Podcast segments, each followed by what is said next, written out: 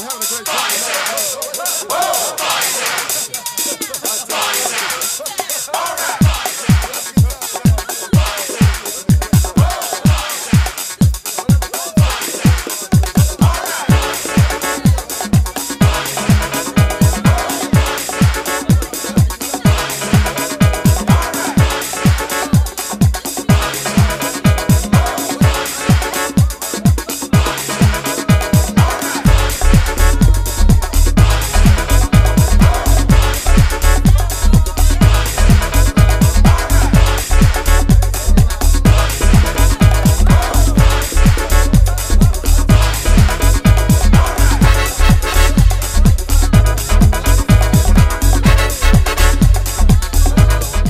Okay, so welcome to episode 74 of Tales from the East End, and it's the end of season special, everybody. Give us a song! Come on, Rovers! Come on!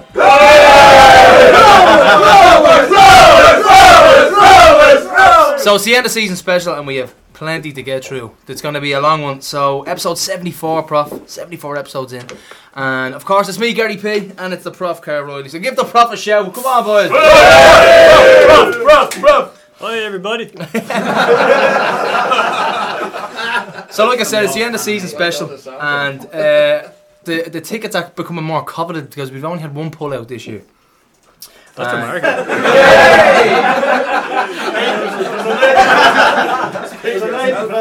But listen, we're, we want to thank Carry Hello, Out, Penny Hill Carry Out, of course, because they provided all the gargle for today. There's slabs upon slabs. Everybody's on the sauce, and uh, it's going to be a good one. So we're going to welcome our first guest, of course, Johnny Blue. Yeah, fuck's sake. Right, um, we're going to welcome our first guest, and it's Hooperman. So Hooperman, get on down here.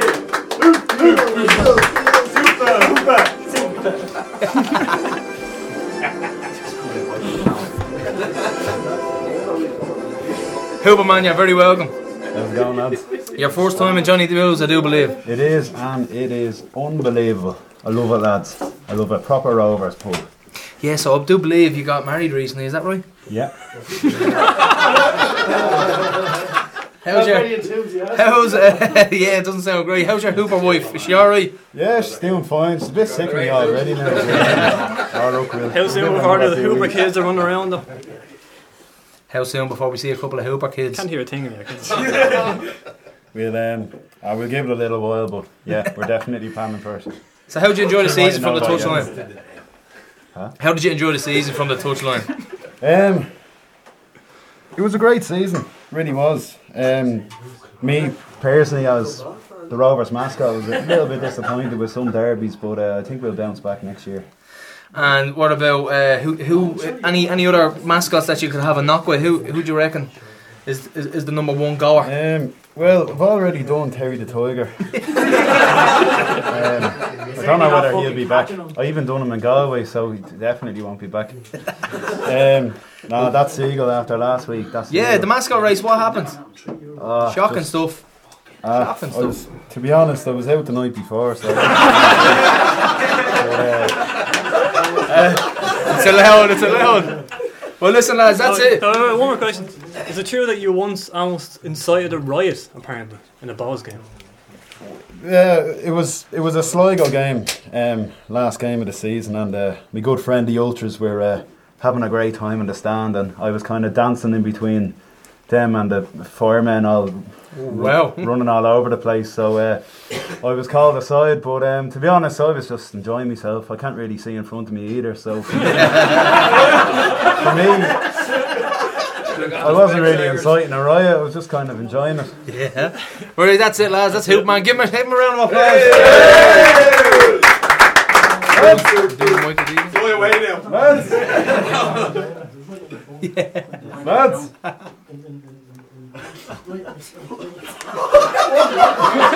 That's it, yeah. Thanks. Come on, Hoop Man.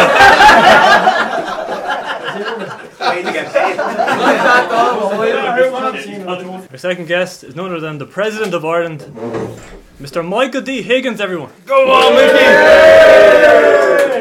Michael D. Very prestigious guest. We've done we've done well to get him here today. So the prof has a few questions for him. Mike. Good, good to see you, Johnny Blues. We've met before. We have met before, uh, uh, on a couple of occasions. We have met before. The prof. You're and fond of the point of Ale Guinness, though, aren't you? I- Have you got? Have you had enough today? I not nearly enough. but we'll rectify that momentarily. Well, Gareth got to beat you last time, so I thought I did in for this time. So, my first question: Congratulations on your re-election. of Thank you very much. Gormaragat. So, how did you celebrate? I draped myself in the glass bar Nagasarashta, buck naked and rode the hound around Phoenix Park. I returned to the Oris, grabbed my wife and kissed her in a way that made her thankful she was a woman. So, uh, so seven more years. Indeed. What can we expect from your second term? More importantly, how many League of Ireland grounds are going to be built in the next seven years? I'm not going to lie to you. Not many. My presidency will not be built on false promises, or shenanigans, or slagging the pavies. It'll be an honest, honest tenure in the arts. But I will say this about Tallaght Stadium: it is a fine establishment, a beautiful place. And the one thing that I really, really must commend them on is the fact that they've installed hand dryers that are elongated to take care of those six fingered chaps Not of Bettystown. That is important. It is important.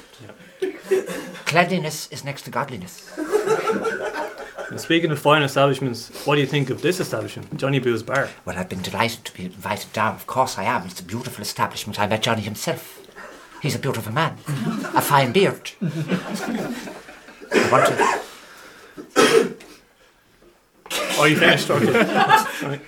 I want to get your thoughts on one thing, right? The upcoming fight between Ozzy Nate and the Bohs Ozzy. Yes. Now, Now, just just to explain, there is in a parallel universe. There's a there's Ozzy Nate's absolute opposite, and he follows balls. and we met him in Daily Mail one night, and I said it to him. I said, "We have one of yours." You can pi- pick them up in little. So They're, ne- they're next to the boiler suits. so, Mr. President, there's obviously a lot at stake here. How do you see it going down? Well, I've looked into the soulless eyes of Ozzy Nate. It is like looking into the face of Michael Myers. I asked him what his prediction was for the outcome. He looked at me sternly and simply replied, and I couldn't agree with him more. I believe, I believe. it. And finally, what are you going to dress up as for Halloween? Well, obviously, I like to partake on Halloween, and a man of my physical stature is limited in his uh, ability to, to dress up and partake. I was going to go as Ant Man. and then I thought to myself, I saw this uh, child's cartoon from the 80s, uh, Thundercats. And I thought to myself, I like that character, Snarf. so I'm going to dress up as Snarf. Snarf, Snarf, Snarf, Snarf! So I think that's it for our it. president today. Big round of applause. Thanks be to God. Gentlemen, it was a pleasure. Thank you very much. Thank you very much, Mr. President. Thanks, Miggly.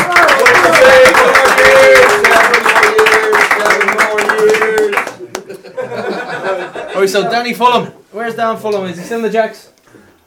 I think he is. He's D Rob. Right, so uh, we're going to wait for Dan to sit down. Um, we'll get a word with him as well. But we're going to talk about uh, Sligo. We lost 2 0 on Friday in our last game of the season. Ethan Boyle and Brandon Miele came in for Pico Lopez and Joel Coustrain. And Pico just had an operation on two broken fingers. So uh, we were on the rave bus, prof, and it was an absolute. Well, you were. Well, yeah, yeah, prof. Well, you see that? I even forgot the prop was on. That's how cool it was. I forgot he wasn't even there. And uh, I saw bus. the, I saw the videos, I saw the glow sticks. It was it was pretty much Dan's swan song. It was, for, it was farewell, so it was a it was a cracker on And he occasion. And missed the bus on the way, you know. yeah.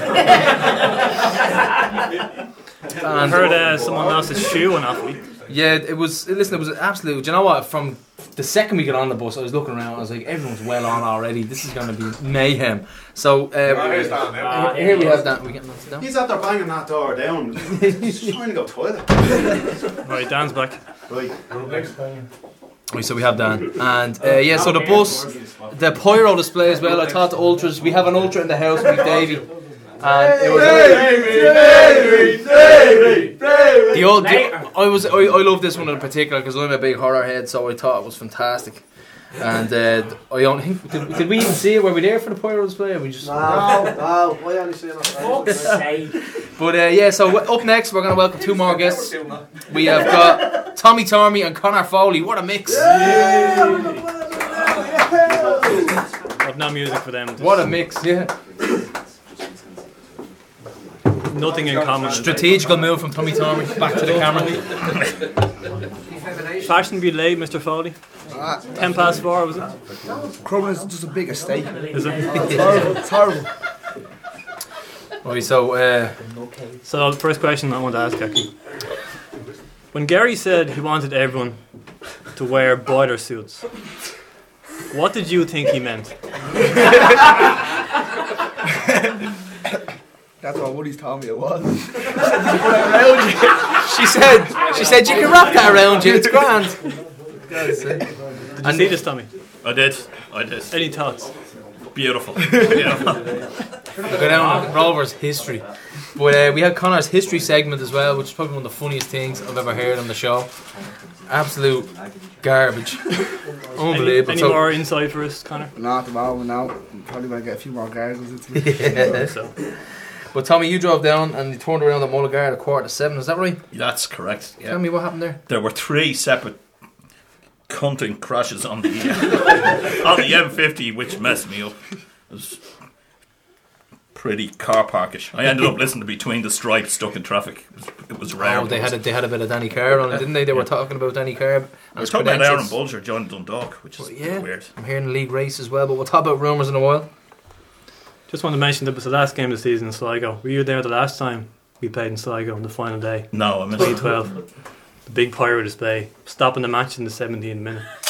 That was an absolute Yeah. cracker. That was a, a cracker of a day, and uh, once again, it was the was was it the two? I always mix this up. Was the two one win? 2 0. It was the two 0 Twiggy got the two goals. And he I'm showing my age, but I was there with the day we relegated them in 1992 oh, there you go. or 93. Can't remember. Yeah. And uh, Right. Here, there's Hooperman there. Look, It's considerably smaller than last time we saw. Him. but uh, I do believe you've a Don't be banging down you had a love affair with Trevor Croly. You you weren't too fond of, of his reign. No, I just I couldn't I just couldn't take passing the ball backwards, sideways, backwards again. James Chambers run three yards forward, then passes to the centre half. At one stage though I had to give it up because I searched hashtag Croly out on Twitter and I was responsible for something like fifteen out of twenty in the previous month. No matter, no matter how bad it got this season, like after the Bray and Boza feast, like I came up to Tommy, I was like, is this worse than Croly? And he's like, no, no, it isn't. very tough. tough to watch, very very tough to watch. And he he admitted himself. He said he's just not able for management. He said that he likes to take a back seat. So um, yeah, we interviewed Tommy in the members' corner recently, and we asked him what was his first game and all that. So we'll ask you, Connor, how did you get into Rovers? What was your first game? First game, I don't actually remember my first game. Connor Foley, everybody. Yeah, but, uh, Five year old pissed and well, I would have only started following them when they first came to Tallaght. Uh, New generation of hoops. yeah, basically, yeah, that's it. You can keep talking. don't know, uh, yeah. So your first game, you don't remember your first game. No. Well, who got you into Rovers? uh, a couple of lads in, in the school were going every week, so I said I'd go with them. Then I'm here every week, Yeah, and You got on the you've Gary Twigg bus. You've been ruined now. You're officially fucked. traumatised. So, uh, give us your highlight of the season. Highlight of the season, uh, probably my first European trip in Sweden. That was a good. one. Or, uh, Yes, it was. or uh, the bus home from Sligo. And player of the season. Player of the season, but Lee Grace, easily. Yeah, Most consistent player in the team. young player. I, I voted, uh, who did I actually vote for? What are we asking me? I, vo- I voted, uh, I voted Sam Bone. Sam Bone, yeah. So, Tommy, Um, your highlight and your player this season? My highlight was probably beating Dundalk. Uh, my player of the year, I said before I wasn't going to go for Grace, but he was just so good in Richmond that I changed my mind. So I voted for Lee Grace. And I'd player. probably oh, say, you said Burke before, didn't you? Yeah, we we interviewed had him in you. walk, yeah.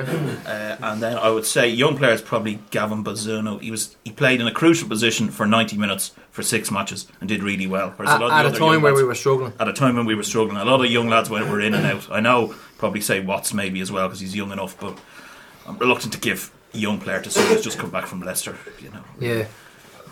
Homegrown young rovers, man. That's who you're going for. Right, so that's the two boys. And uh, are we going to ask them to grind their gears or put something on the list of hatred? I think we should bring the list of hatred back.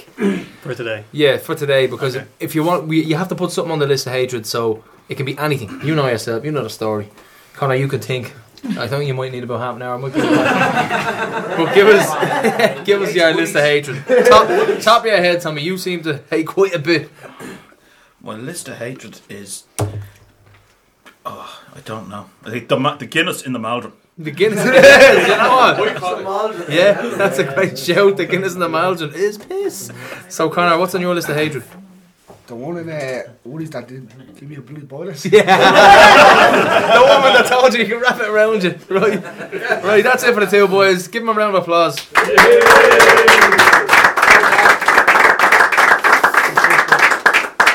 Right, so next, next up we have a tag team champions. We have Dan Fulham and Sean Fields. Whoa! We bent the rules for Dan. Dan's been on Johnny Blues before, but we bent the rules just for today. So take a seat, boys. It's Big marble. Big moment for the Fields our fella. Big Looking forward to this for a long time. Remember the last time I was sitting down here? last night because I think about this. Like Christmas, like Christmas Eve. Right, so Fields, tell us how you got into Rovers. Going a long time. First game. I've a bit of a confession to make, lads, right? oh, My dad actually brought me to Bohs before he brought me to Rovers. Get out. And it was absolutely woeful. it was Bohs and Shels and Dalymount nil all. And my outlasting memory was Bohs had a lad playing, we only had one hand. Oh, and he's just remember him? No, it was that. Uh, Morrison, yeah, Morrison, yeah. And I said to him, no, I never want to go there again. So he brought me then to Rovers and Sligo on the cup, beating 3 2. Terrible outlast memory of that was Barry Murphy, and now injured about 15 minutes. After that, I was hooked then. I was like, well, shy, but it's fucking great up here. and I was back every week. and uh, your favourite ever Rovers player and game. I know. I you on Stephen the spot. Rice, all day. What a fucking player. 8 out of 10 every week. Favourite game. You can give us a few if you want. White Hart Lane was great, but we got beaten 3 1. They brought on fucking Pavlyuchenko and Gareth Bale and just pissed all over us. that one Bray that night, I'd say, definitely 2 all. Shy game, but what a fucking night. Champions. The weight of Dessie Baker as well. I was fucking, what, 15 or something at the time. I had him on my fucking shoulders. Or something. You're still struggling. a hefty lad, great player, but hefty lad. And uh, just think about your list of hatred there. We're going to move on to Dan. Oh, I have it already. DJ Dan. DJ Dan, how you, did you get into Rovers and tell us your first game? Got into Rovers. So when I was younger, my uncle brought me to a lot of the Shels games when they were in Europe. Boo. I know. But at the same time, he said, you know, you'll always be Rovers. So every league game we went to was always Shels Rovers. And then the years going on, Tallaght came in. So remember a crane going up, running down, seeing if things are starting up again. It was the Maldron getting built, so that was shite. But a year later, then, a year later, then the stadium did go up, and from then there on out, got me season ticket and I've been here since. Wrecking all your heads. Yeah, certainly have. And You're going to uh, move to uh, Melbourne in only three weeks. Yeah, gonna give it a go down there. Um, it just kind of came up through my job that there was a chance there to go and just basically switch me work roles. So yeah, I just said I'd take it. I'm gonna miss Rovers terribly, but um, I'll be back in June for a couple of weeks. Definitely will never miss Europe. Um, certainly no. Back see how it goes. final next year. See how it goes. Yeah. And your Back favourite ever Rovers final, player and game? Favourite Rovers player? Ask Gary Twigg all day. Um, guy was just unbelievable. Like I mean, you, you were going down there every week watching this fella where he just he literally got the ball and he scored a goal. Like he's just Gary Gary Twigg. that's it. Yeah, like he's just magic. We were And, very uh, lucky to see him in fairness, Barmy. Yeah, like you know, you don't you don't come across these players because like if a player like that is playing for you, he's gone. You know, Twigg had maybe a couple of injury problems and that maybe that held him back a little bit, and that's why we were able to keep keep him so long. So um, we benefited big time two leagues and yeah. And now he's struggling quite a bit. He's a poor injury. He's uh, he literally just got surgery and he's on his Yeah, rehab now. So all the best to Gary Twigg. And Are um, you Australia bound as well? he certainly That's is. right, Fields, I tell us tell about tell us about that opportunity. You're going to you're going. Uh, that's two bogies from the bus now. We're going to have to fill the seats now. I'm not happy. Lock up your daughters.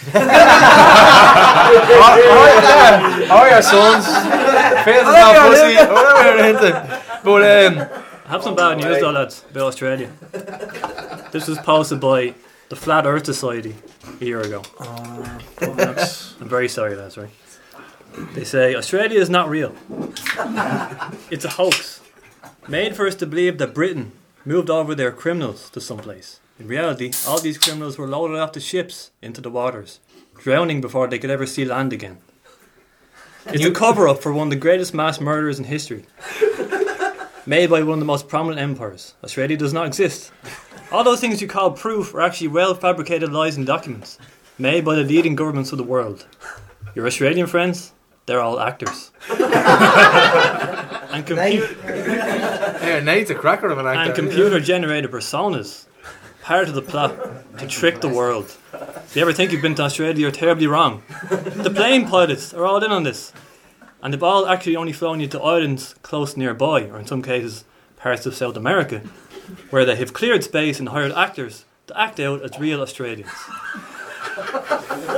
Oh, Ray Wilson is listening. so lads, enjoy That Australia. sounds better. That sounds better than watching Rovers and Sligo. Get But listen, before you head off, I want to ask you. I want to put you in the manager's hot seat, right?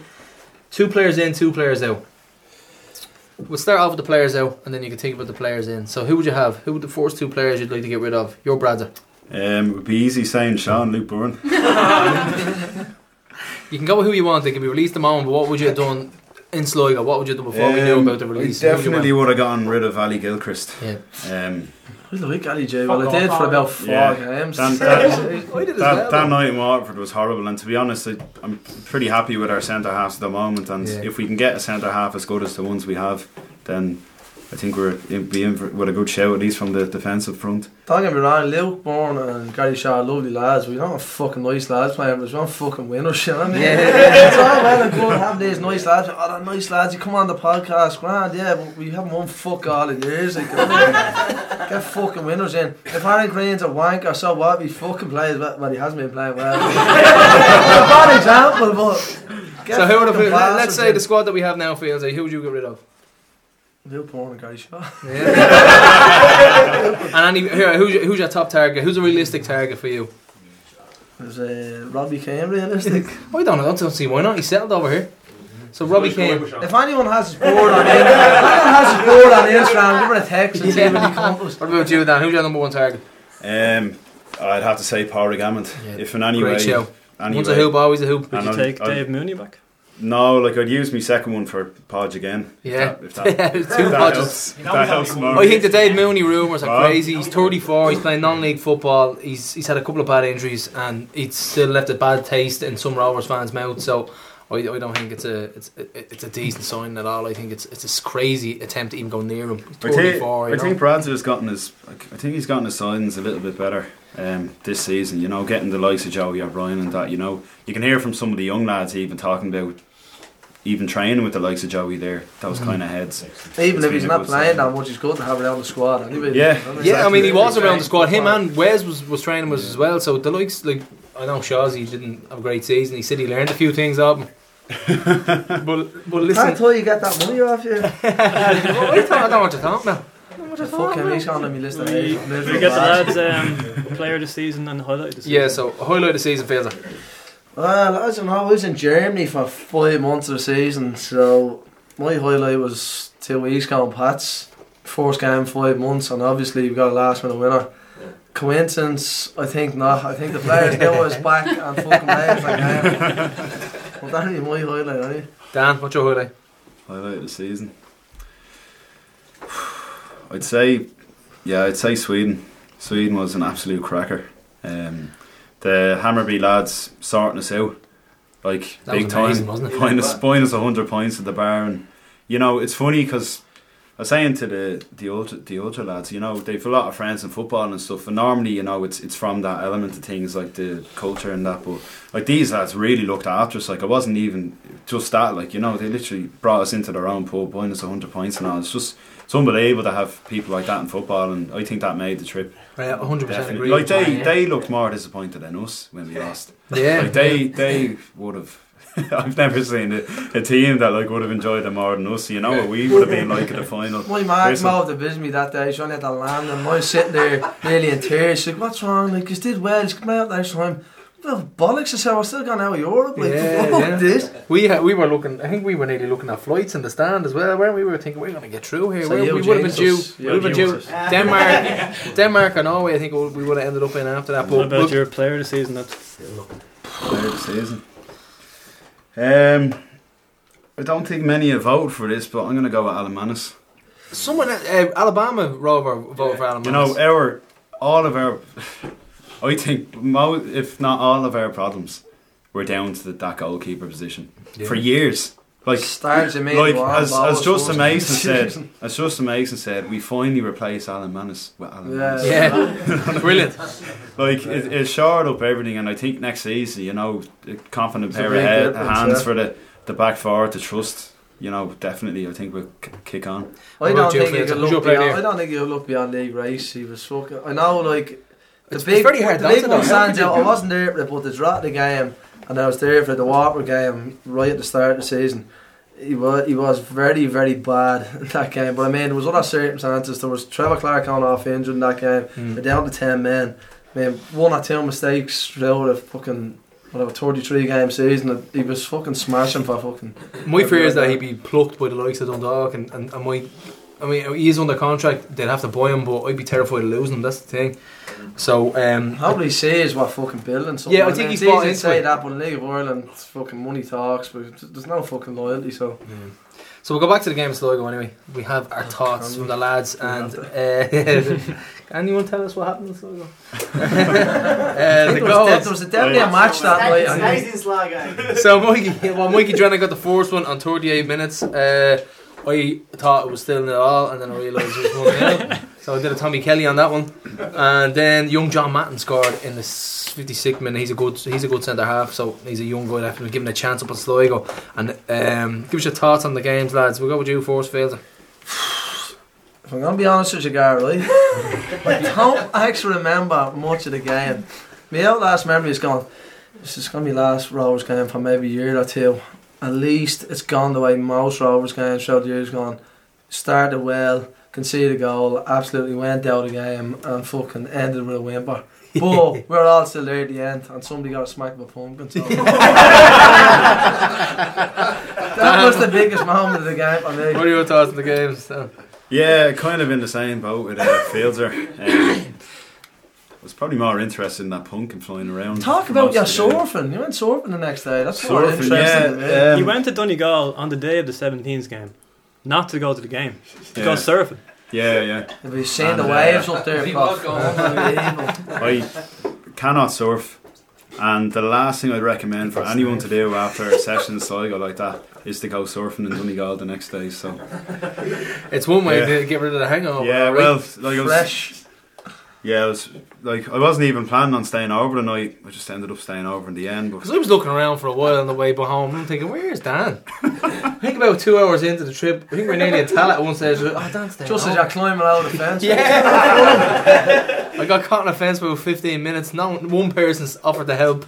Everybody's walking by and I'm just dangling like a Halloween decoration. And they're just like, yeah, not helping him. He's a bogey. But, um, Don't blame them. so, So, do um, you have any inside info on the Waterford Limerick game? The betting was suspended on it, on a Limerick win. oh, Given your profession, Mr. Fulham. um, I cannot comment at this time. um, He's behind it. Yeah, well, look, I didn't back Hooperman last week anyway. So it was- that was uh, We were going to was a lump bit on, but when I heard it wasn't you, I wasn't going anywhere near. have it. But look, if, if the they- seagull won, then you'd have to call that even into question as well. You know what I mean? It's the only thing they won all North Korean season. seagull.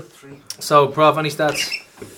No, they're only bad, so I think I'll, Bad stats, yeah. Well, well, I think we'll stay away from the bad let's stay stats. jolly It's supposed to be today. a joyous day. Yeah. Right, so that's it for the boys. And, uh, right, give them a round of applause, lads. Thanks, lads. Nice, lads.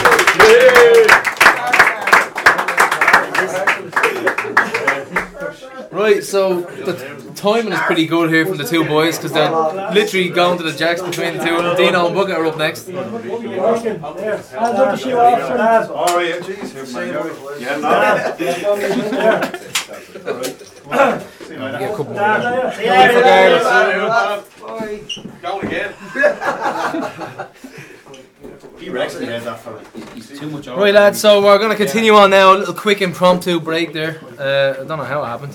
It was a, it was a, a run for cans. They're all in this room. So next up, we're going to have Dino and Bucket. Take a seat there, lads.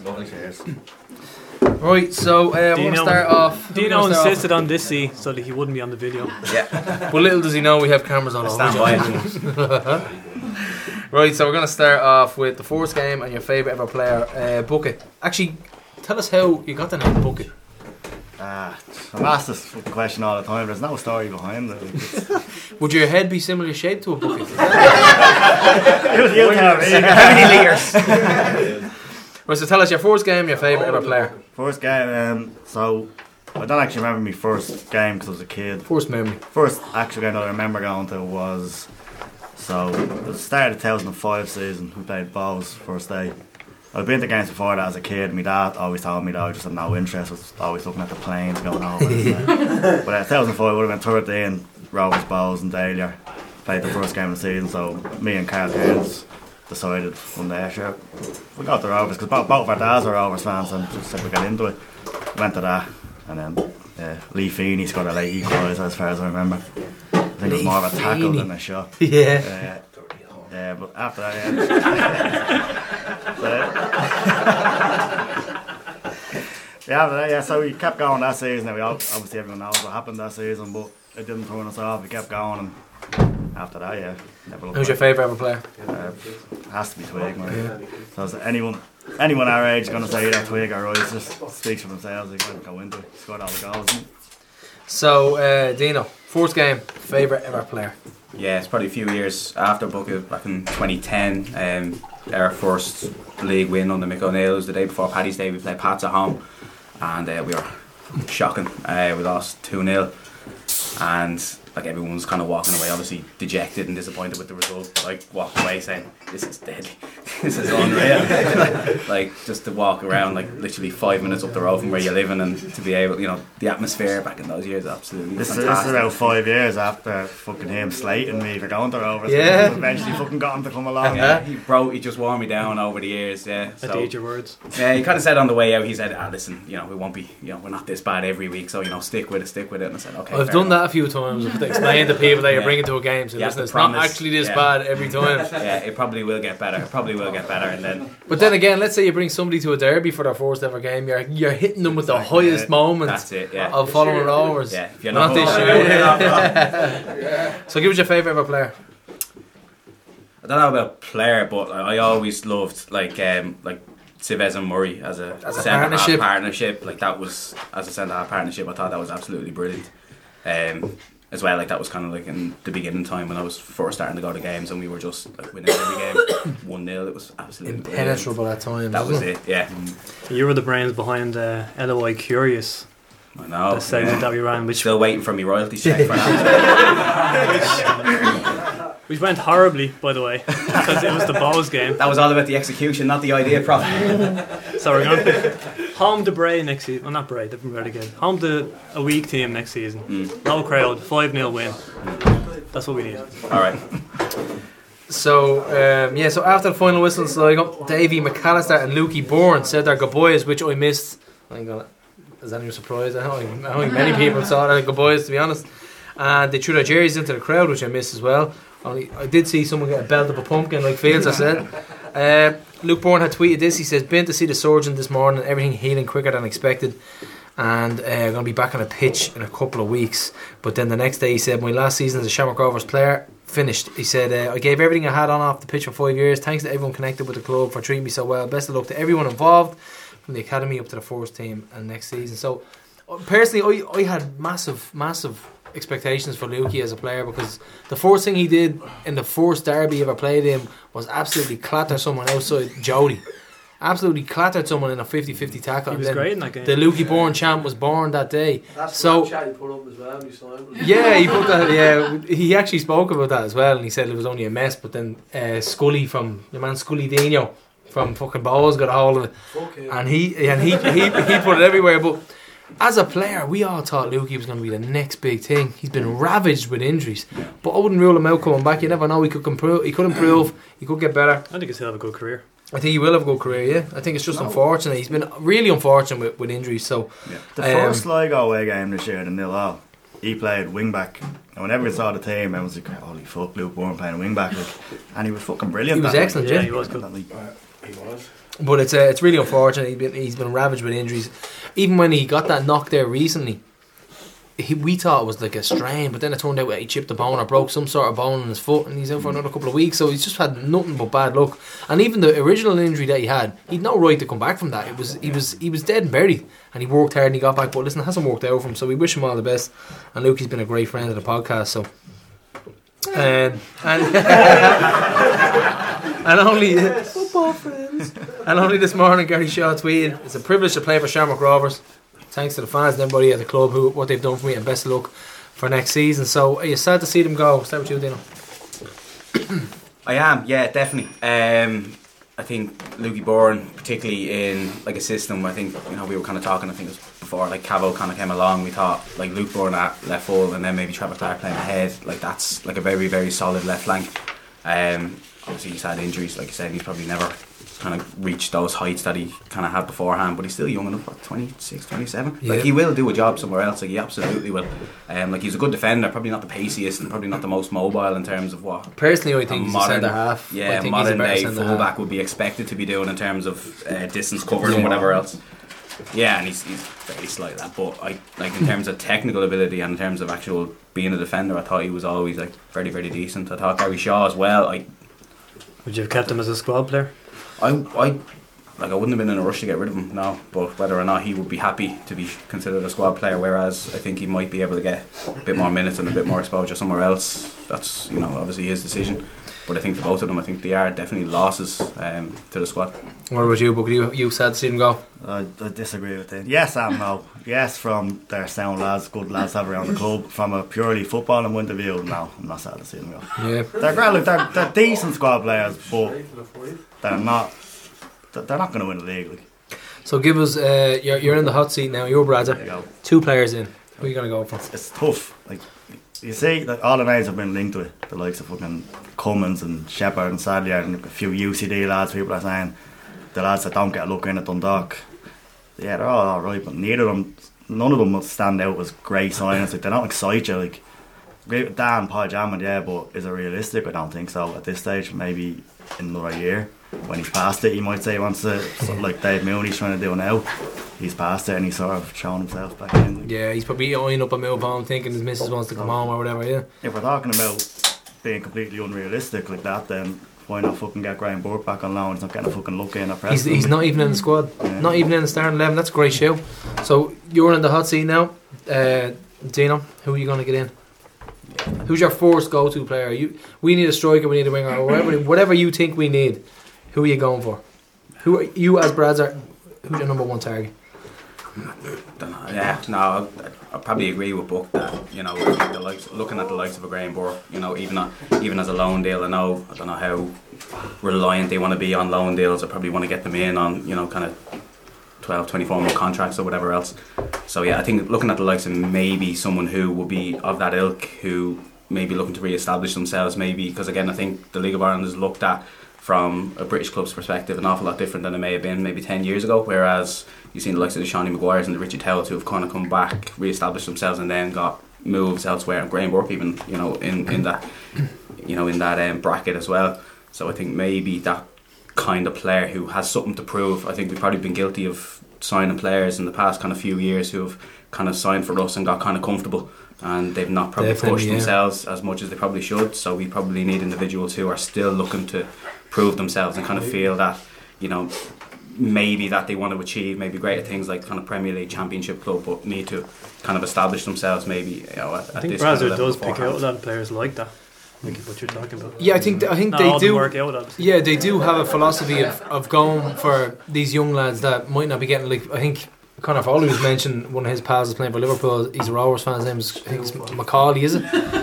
I'm, I'm not too sure, but I think these young guys that are going abroad that aren't getting a look in, I, I, they're obviously worth a punt. I mean, if they're good enough to go abroad at maybe 16, 17, it's very possible that they could do a job in League of Ireland. But we have our own. Look, I mean, look at C Block at the moment. Dean Williams. Why can't we just take a chance on him as well? Is he? Is he? I, I, I haven't seen that much of him, but I mean, he's banging the goals in at underage level. So I mean, that's what it's all about, promoting from within. So it, it remains to be seen what will happen. But we'll move on now. and We'll talk about Dylan Watts, and he was nominated for the PFA, uh, the PFA Young Player of the Year award, and he'll be up against Dundalk's Jamie McGrath and Dan Kelly off Bohs. So um, it'll be an interesting uh, result of that. We won that award last season. Trevor Clark. Yeah, Trevor Clark. It'll be like a brand new signing this season. But we're going to go on to highlights of the season now. And uh, the lads were both in Stockholm. So uh, give us your highlight of the season and book it. Apart from Stockholm, it was um, scoring the winner against Tony O'Dell in the quarter final of the final. Buried at bottom left there. Go on, uh, Dino, your highlight of the season. Yeah, let me just put a correction there. He rolled both his ankles when he took that shot. He was, the most, most immobile lad on the pitch. Um, yeah, no, I, I, I suppose Stockholm was probably an easy answer, but just when, you know, having gone there off the back of a deficit from the first leg and then when Dan Carr scored and all of a sudden, like you said early on, we were almost checking flights. We were like, getting that far ahead of ourselves. Um, literally the width of a post away from going into the next round. But yeah, no, the absolute You have to mention that header again, do we? Ah, uh, the chaos that ensued after um, after Dan Carr's goal. But yeah, there's been so many. There there has been a couple of highlights. I mean, it, it's a lot of people would say it's an unsuccessful season, but we'll we'll stay on course. Give us your player of the season there, Booker. Up until about five or six weeks ago, I was going to vote for Graham Burke because I didn't think anyone else deserved it. But then Grace put in a few unbelievable performances and he turned me and I voted for Gra- uh, Lee Grace. Who's your young player? I voted for Watts because I thought when he came in, he did like he had a few games where he went quiet, but I thought when he scored goals, he got a lot of assists, he changed the way he played. And like, I- that being said, I don't begrudge Bazunu winning it because what he does, even though he only played six games, he get he steadied the ship. He did a much when job, didn't he? came in, Big exactly. time. But, but yeah, I voted for Watts. And one thing I noticed: nobody considered Ethan Boyle Uh, no, young player of the year. My, my, you did. My dad voted for Ethan Boyle. And his, he said there was like Bowen had a great first half of the season, Watts had a great second half of the season, Bazunu played six games, Boyle was playing. Are we going on consistency season. here, yeah? he played the whole Yeah, season. played- the only did young play. lad that played the whole season. Yeah. And what about you? Uh, give us your player of the season. Yeah, I'm not sure why you keep asking Bucket these questions first because my answers are very similar. But Because you're sitting there away from the camera. Yeah, no, I also went for Grayson Watts, but I think um, Brandon Kavanagh probably needs a special mention as well for the young player. Like he came in and he's, you know, again in a position that we probably really need to strengthen, and we probably put an awful lot more kind of emphasis and pressure, you know, on on him to kind of perform. But in fairness, he's, he's done very very well, particularly towards the latter stages of the season, and I think going forward he will be. Everyone's talking about we need to sign wingers and whatever else we need to get better, but I think he will be definitely, you know, first team uh, moving forward. Right, I think that's it for the two boys. So give them a round of applause, lads. Right, so next up we have more bogies. We've Rob Lavelle and Gareth Brennan. Rose, Rose. the bogiest of the bogey. Gareth good shit lollipop. So welcome to Johnny Blues, boys. First appearance for the two of you. Rob, Rob's we have to check Rob's pockets when we leave. He's on the north side. Rob's on near enough to Darndale, so everybody just make sure you have a little check. Just to say to Garrett, you'll do well to top Ozzy Nate's performance in Johnny I'll do my Blues Bar. best. We've, we, do you know what? I think at every at every show we've had an epically drunk performance. We've had uh, well, Ozzy Nate, ab- absolute classic. We had the Leinster Senior Cup story, and we had James, who or who's it? He fell asleep Jay inside. McLean. Yeah. Jay McLean's fell asleep on the inside. So we um, we're eyeing it up. We might do. We might get Dan to do up some odds. Who's the Who's the top runner here to get me healthy? Look at me. Well, after that show, after that show in February, uh, was it Jay McLean, Pat Camerton, and James Cook? Was it? We went to a That's pub in Crumlin. So tell us what your wife saw when she looked out the window. We were um, that evening. I'd uh, myself and the missus had gone down to her auntie's down at the far end of Crumlin, and about half nine or so we were driving back up. I think it was Stannaway Road. And my missus says to me, Gar, slow down, slow down. I think there's something happening in the middle of the road here. It could be a shooting or something. And as, and- and as we got closer, I noticed Pat Martin and the two lads with Rovers flags in the middle of the street dancing around. I don't, don't know whether this was prior to them being thrown out of um, clearties down the road, but yeah. Fucking, it was a sight to behold. though. So uh, yeah, we have the king of smut with us today. It's Rob Lavelle. every WhatsApp, every WhatsApp group has an absolute psychopath, and Rob's ours. Most of worse than mine. Me and So- you are the same. Like every couple of days, just just a cleansing.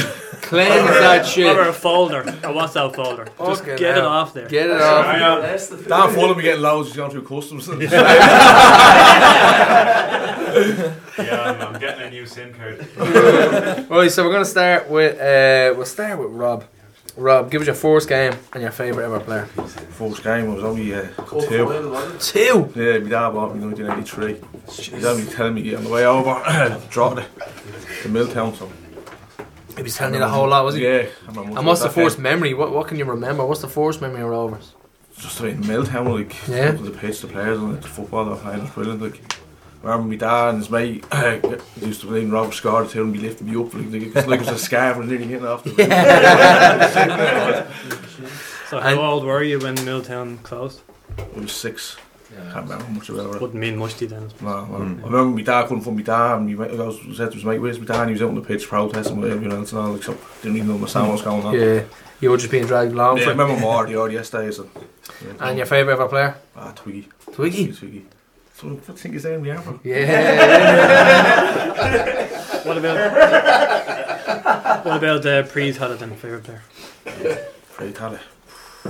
Geoghegan probably. Geoghegan, yeah. When it's the league in '94. He was lethal, wasn't he, in the Yeah, box? And uh, we'll move on to Gar. Gar, first game, favourite ever player. Uh, first game. Or first I- memory, whatever. First whatever. memory. No, I can remember my first game. Um, I would have went along to a lot of games with my owl lad, but funny enough, the first game I ever went to was my mates. Elfle took us over. It was the very first game of the RDS in 1990 against Pat. Um, the game itself, I remember fucking very little, Yeah. about it. I was only 10 years of Not much age. of a nil-all game, was it? Nil-nil game, yeah. 24,000? Yeah, but I, re- I remember it did a bit of a fairground behind one of the stands. Yeah, the Bouncy Castle. Yeah, we were we, we spent most of the game around there. but the, the kind of lasting memory from the game was driving back to Tallaght after the game. We'd um, I was well, we we'd gone into O'Shea's and Clonskeagh first, and all the men got tanked up. we were all piled into the car, and we were driving back. We were on the lower Dodder Road, heading up towards Rathfarnham, and we passed by a car pulled in on the side of the road. And next of all, we pulled in, and two of the old lads got out. they went back. They took the car radio out of the car, pulled in. we were like, "What's going on here?" They were like, "Shut up." and back to tell it as quickly as possible. yeah, that was the first game. Um, It's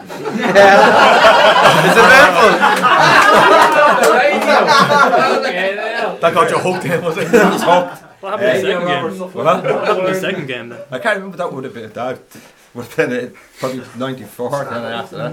So Um, favourite player then? favorite player up till maybe the last ten years. I was I always loved Mark Kenny.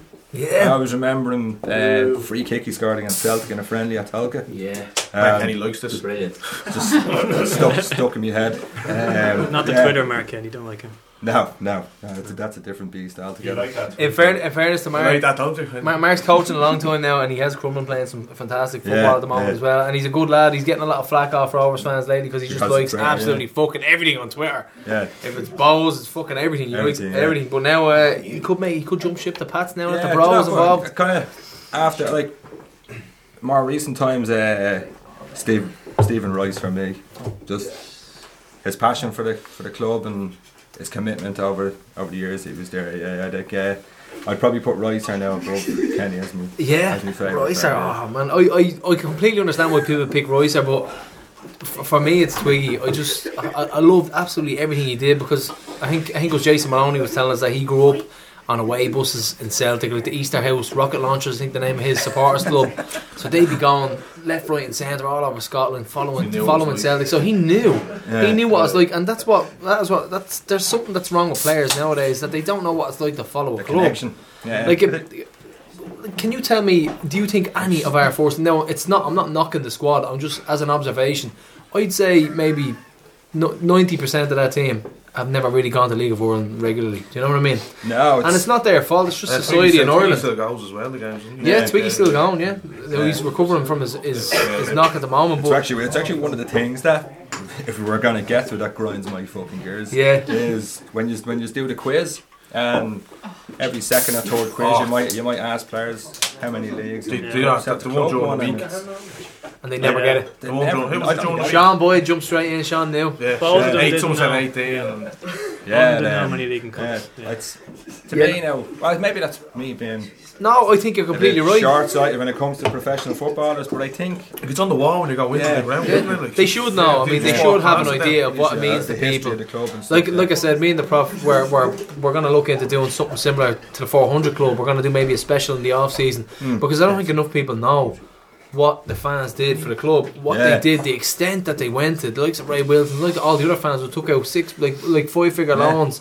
massive, massive amounts of money to help the club stay alive. I don't think enough people know about Yeah. that. The likes of mm. Wack, Wacko Beyond Sion did who goes above and beyond for the club. Mick so McCarthy was yeah. saying who's a knocked down to him and you just gave him 300 quid towards the club. Yeah, I mean, pe- people were calling, yeah, down to him, wasn't just it? looking for a few quid to help keep going, Yeah. and, and that's it. I don't think enough people know what the 400 Club did. So mm. Mick McCarthy, the face of a loan. the face of a loan, yeah. I think, I think, I think in the Michael O'Neill era, I think the players had a, had a much bigger connection. The face of a loan, the face of a loan. I think in the Mick O'Neill era, I think the players did have a, I a think they bit had more a of a connection with the They should with the to fans. the Like, book. you you would have book had about the lads would have been down the About early 15, 16, yeah. It's all it's all fair enough giving them the, the book, but they could just fuck that into the back of the car and they might not look at it. It's all about about 14, 15. letting them know that what it, what it means to, to, to be a Rovers fan. It's Yeah. very hard to instill that in players because hmm. sometimes they're just merchants. They just want a few quid. It's very hard to get that camaraderie involved in a team. So. Hmm. Um, when he scored. He don't even. When's that time players celebrating front with spoons? Yeah, still. I know. Yeah. It's that's I remember. Daily Mail Finnan ran over to the Sands. Come on, Yeah. We're here, yeah. We're the ones who want you, yeah. That's that's the thing. So um, we have your first do like games. Sorry, you does it to the Bohs and us. And us, yeah. Yellow card. The yellow card was well worth it. So, um, representing Ireland at next month's Amputee World Cup in Mexico are five Shamrock Rovers players Christy, Simon, Justin, Kevin, and Stuart. So, best of luck to the lads. And uh, they'll be Mexico. What a trip! That's some jolly, isn't it? And uh, so we have a bit of news from around the league. With Keith Long, he signed a new contract with Bohs. So uh, they seem to think he's some sort of saviour there. It's all bollocks. Um, Just Kenny, keep, just keep beating Rovers. yeah, Kenny Shiels is gone from Derry. It was funny enough because straight after the game, he was defiant and he came out and he says, "I'm going to be the Derry manager next season." Two hours later, he was gone. so they they done him in. Chairman And from Pats, on the way. Pats have appointed Harry Harry Kenny Rovers legend. Uh, Roy Fall as manager and Sligo got Liam Buckley, so they went for the swapsies. and uh, we're going to go on to back to the lads. Give us your highlight of the season, Gareth Brennan.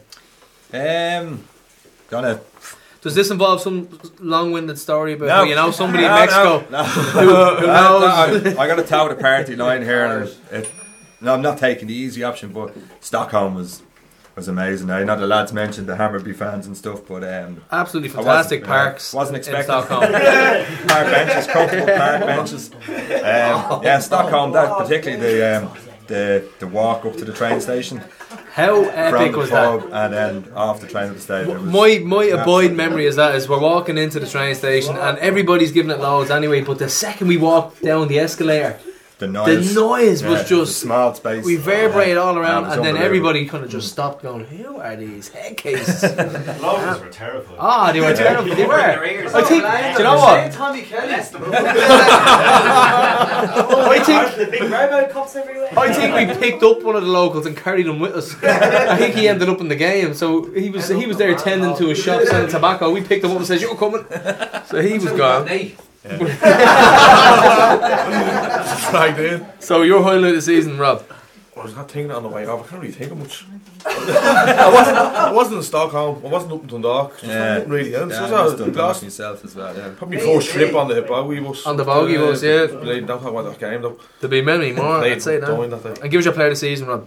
I vote for Lee Grace. Lee Grace. Yeah, I actually think he should be captain next year. Not I- the golf. You Mm, that's a so debate. Me and the captain prof, me and the material. prof were talking about this. I don't think he's vocal enough to be captain, but do you, should you be able to get the captain's armband on Bildy alone? Yeah. Do you think so? So maybe if he does get a captaincy, maybe will start speaking up on it. Lead by example. I don't know, yeah. Yeah, I, I still think you need to be vocal as a captain, though. Like, But who is on the team? It's not Alan Mannus- Mannus. Alan Mannus Yeah, said yeah, all yeah, the so keeper, right goal, there. goalkeepers. So as your player of the captains. season, guy? Um, like Robbie, I went with Grace. and Grace too. Just to be honest, I don't know. but Nobody from me s- stood out. Apart well, Burke obviously, but he left. Um, but yeah, nobody apart from that stood out particularly throughout the season. That Grace was consistent. So I know people mentioned like you know, he, he made a couple of mistakes against Waterford, but apart from I, I, I thought there was a lot. He, I thought he made far more mistakes than that, but it was still far less than Yeah. what. what Defenders' what mistakes are more Yeah. make the news and Just his most costly mistake was Dropping. eliminating from the cup. Yeah, That's what he yeah, out. exactly. And uh, your young player of the years, lads. I Rob, vote what for you? Aaron Cavanagh. Uh, yeah? Yeah, yeah, class. He's been excellent. Criminal lad as well. What about you, Gar? Um, I went with Watts for, and I was torn between Brandon Kavanagh and Watts. Um, Brandon kind of he didn't start enough games for me to to warrant being young Mm. player of the year. I thought then the impact that Watts had when he came in. I don't think it was a coincidence that air form He kind of changed the way he played, didn't he? around. Yeah, um, obviously Mannus coming in as well had a big influence in that, but I just think Watts it was he, he made probably a little bit, bit more of an impact from Eden than Mannus did. Know. And your who's your go-to signing? Let's say you're you're Stephen Bradley right now. Who are you, who's your number one? What's what's our number one priority right now? Striker without a doubt. 20 plus. Um, I've, there's often days in work when I've nothing to do, and I've gone through. Can't show my videos. and it's after I've got. I, I don't think the striker we need is available to us, realistically available to us within the league. I've gone through other lower leagues in other countries. You have a lot of time on your hands, don't you? You have a lot of time on your hands. Yeah, that is just, I, I, I don't. Oh, the I really don't know. It's a, without a doubt, it's a striker we need that's going to get us twenty goals a season. I'm, I'm struggling. I know Yeah, you were it's very hard, like isn't it? that, that lad Garrett McCauley. But at did, Liverpool. do you know was a I twig back then? Like, Huh? I mean, he just came out of nowhere. Like, didn't Well, I- I think about the him. time for us He had a to- few, yeah. didn't you?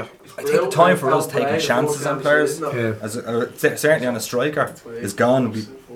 We, we can't take a chance. We need someone in who We need someone proven. yeah, Try to who's gonna, who's gonna get. What about goals. you? Who's your number one? Yeah, definitely striker. We need a striker. Out there. It's such a tough thing. And like I said, I Great said C block came in and just fucking took it away, wasn't it? Like, but I, I said it's the most important recruitment Brad's has ever had as regards to squad development and yeah, like he has the best score of a squad he's ever had. defense is solid Yeah. now. All we need is maybe a couple of wingers and a, and a striker. But um, goals. So that's it. And we have to, we forgot Dino and Bucket's list of hatred. We'll get them back. But uh, the list of hatred, Gary, you have yours already. So Yeah. Rob, you could think about yours. Give us your list of hatred entry. The end of season special. Now we'll go for you. Our list of Gary. hatred? Yeah, list of hatred. Um, it can be anything. people. Anyone. Anyone. Got someone in mind. I'm, I'm, it can be anyone. not an awful lot that I, I fucking hate. Um, well, the, the, the arrogance from even my own mates towards the League of Ireland, who guys Hate who have never fucking been to a game in their life. Um, But these guys are probably the same dudes who'll travel left, right, and centre to watch absolute muck Ireland. they fucking won't, they won't even do that. No. They they claim to be Liverpool and Man United fans, but I've got an eight-year-old nephew who's been to more games in the last two years than they've all been collectively in their whole fucking lives. It is embarrassing, isn't it? Yeah, it's that. My mates wouldn't talk about what Rovers lost a big game. That all it takes me like, Mm. oh, you know what I mean? Yeah, so that's Go the the game, you know. so- arrogance towards League of Ireland. The list. Well, it is. Rob, what's yours? Should Dundalk. be interesting. Dundalk. Everything about Dundalk. Everything about them. They've won a few times. I was walking up there last year, and flag flags and all the poles up there and all that. So where were they when they were bleeding? Yeah, everything, yeah. Where were you when you were shy? Six fingered freaks. Right, so that's it for the two boys. And give them a round of applause.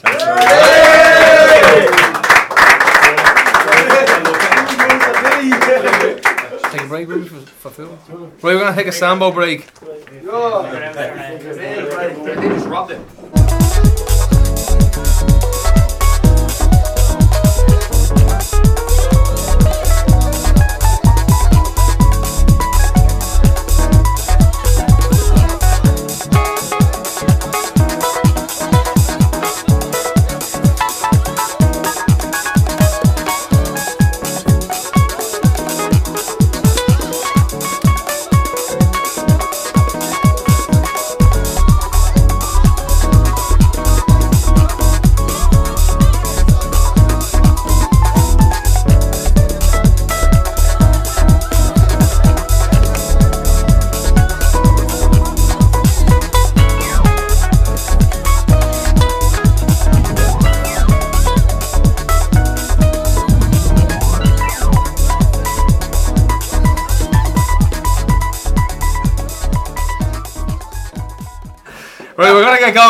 So, uh, first of all, we're gonna have a big shout out to young Hiller in Slovakia, and Hiller has been a, uh, a member for years, hasn't he, uh, Tommy? Absolutely. I like.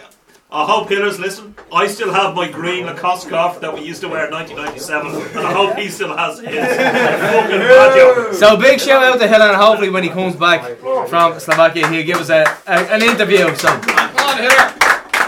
so next up, uh, we have a family affair that she's turned away already.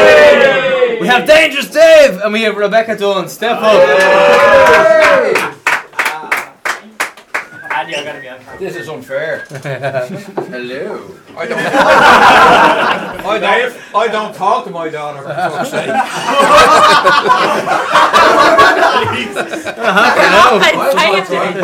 Thanks, Dad. Become a counselling session. So we uh, actually had Rebecca on the show before. You said your favourite player was Craig Sives. It is. Yeah. Yeah. What's your point? Do you want to see? do you want to see a photograph of Craig Simmons from last night? Okay. But just so we know, Craig, we won't even we won't we won't even delve into that because Craig Silvez has legendary status in my eyes, and I don't even want to know about his current situation. So. can't pronounce your name. We love you all the same. Craig Simmons. Whoa, Craig Simmons. Whoa, we can't pronounce your name. We love So you we all know the we, we know Rebecca's favorite player is Silvez. So Dave, you could uh, tell us who's your favorite player of all time. It's a Pat tough Byrne. Pat Byrne. Yeah. Straight away. Pat Byrne, without a doubt. Tell us What why. a footballer. Um, I'm Footballer glad, slash referee, I, am. I'm glad that his uh, former club got beaten today, 3 0. Hearts. And, um, sorry about that, Pat, but that's the reality of life. But no, Pat Byrne, Pat Byrne, Pat Byrne could do, could pass the ball 40 yards, 20 yards. He could do it all. He could do it all. Free kicks. He was magic, wasn't he, Mick? Oh, Magic. magic. So that that that would be mine without a shadow of a doubt. And the other great players that I've watched, Mick Leech. Uh, I was I, I- somebody posted up um, about uh, on Facebook during the week um, about Bobby Gilbert, right? And uh, Bobby Gilbert was a centre forward that played for Rovers, right? And say if you asked me the question, "What was your first game, Dave?"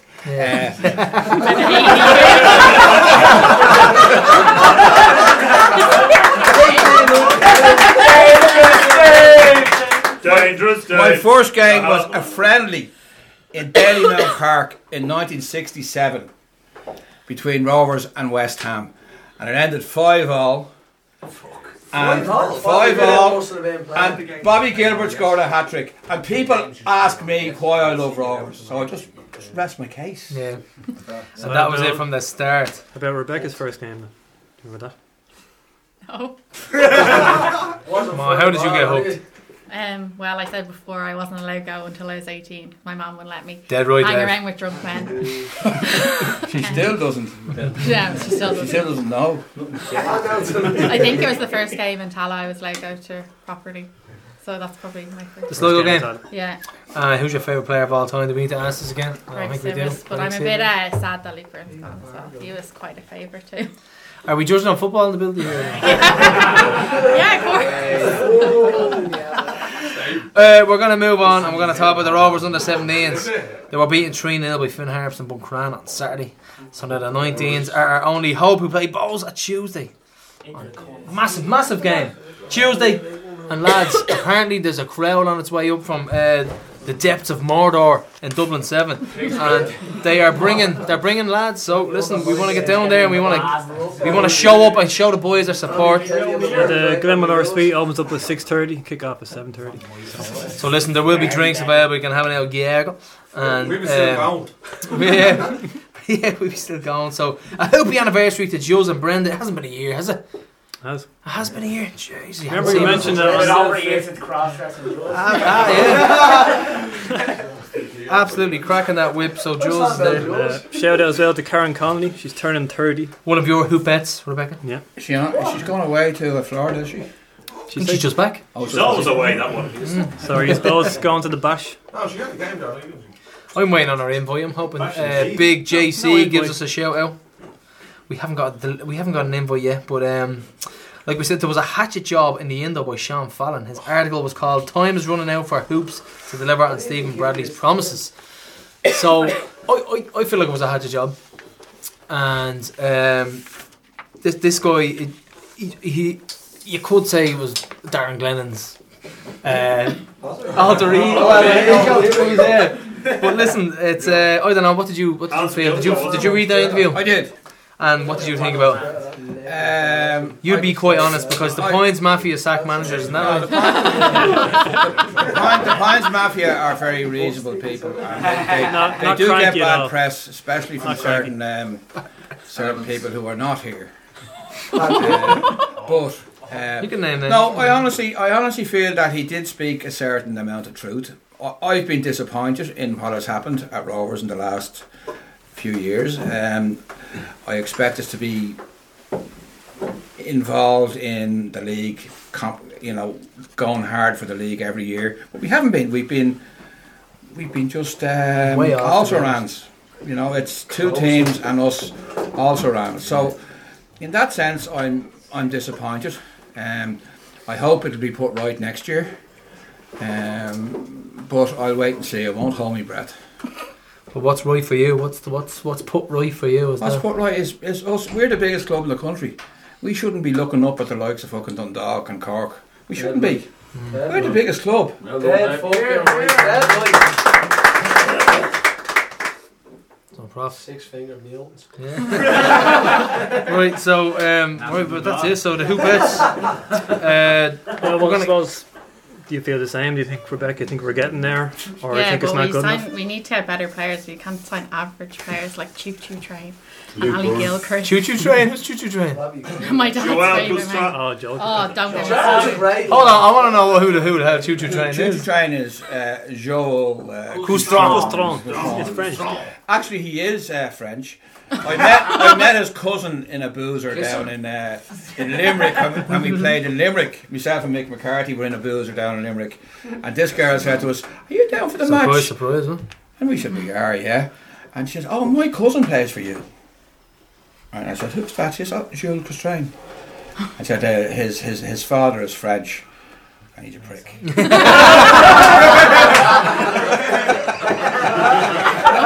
Now, I, I, I, I doubt he'd be listening to this, so I feel something something saying We do have a French. We do have a French translation. we have a We do have a French translation, so be careful. No, she was not impressed with definitely not. But uh, yeah, we got another email from Derek Ryan, and that's the guy who's uh, who said um, before how much he appreciated Mick Byrne coming on the show and saying we should play 4-4-2 constantly. He said this time Derek reckons that the reason Danny Carr only scored 10 league goals and Gary Shaw got 11 last season is because of the system and how we play and the lack of chances that we make for them.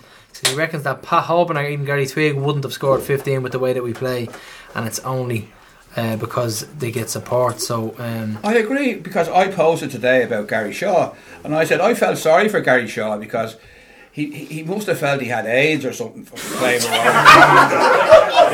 he was left he, he was left on his own up front so often without without without, without any without without any support. Yeah. I mean, Can I go? Mick Curran is hiding over there. Yeah, I think I need to go. Does that void Tony's bet? So yeah, I think it does. I think because he was ill. Yeah, I think so. Gary Shaw was ill. Use the funds for Bet is void. Um, so what do you think, Rebecca? Would you go two up top? Yeah, maybe. Hey! We Can't really come down. What's your highlight of the season then? my, my highlight of the season was the final whistle in Sligo. Oh, sorry, I wasn't there. I was in Mooney's. it, it- it- it would it would have been if I had been there. What my highlight of the season another- is what you just said, but go on. you know, again, it's just another season of frustration. Of you know, so much is promised and yet so little is delivered. Yeah, but let me ask you this: Were you this critical for the last twenty years? Have you been this critical for the last twenty years? Considering we've we've only won two, three leagues in the last twenty Yeah, but I mean, we, we you know, within the last twenty years, the club went through major shit. Yeah. We were relegated. We, we the club went into uh, receivership. So you Um, think for the position that we're in now, we should be doing a lot more? I, I really do, yeah, I really do. I think we over the years, over the last few years, some of our signings have been awful. We've wasted money. We've signed players and they haven't delivered, and we've paid them money that they didn't deserve. And uh, you know, a lot of good players have come into the club as well. But I mean, we all we all we all knew at the start of last season what we needed. Yeah. We all know now what we need. So will it happen? Will it be delivered? It's a massive off season, isn't it? Yeah, It's a massive, massive. off season. So give us your player of the season anyway. My player of the season, uh, undoubtedly, was was Lee Grace. Yeah. yeah, Lee Grace. Excellent I thought, I thought, I thought he was outstanding. He's, he's, he's a class footballer. He really is. Now he made he made a couple of bad mistakes. The one in Drogheda, and um, Waterford. particularly and in Waterford. Yeah, but I mean. But, but but I mean overall his consistency was, was really good.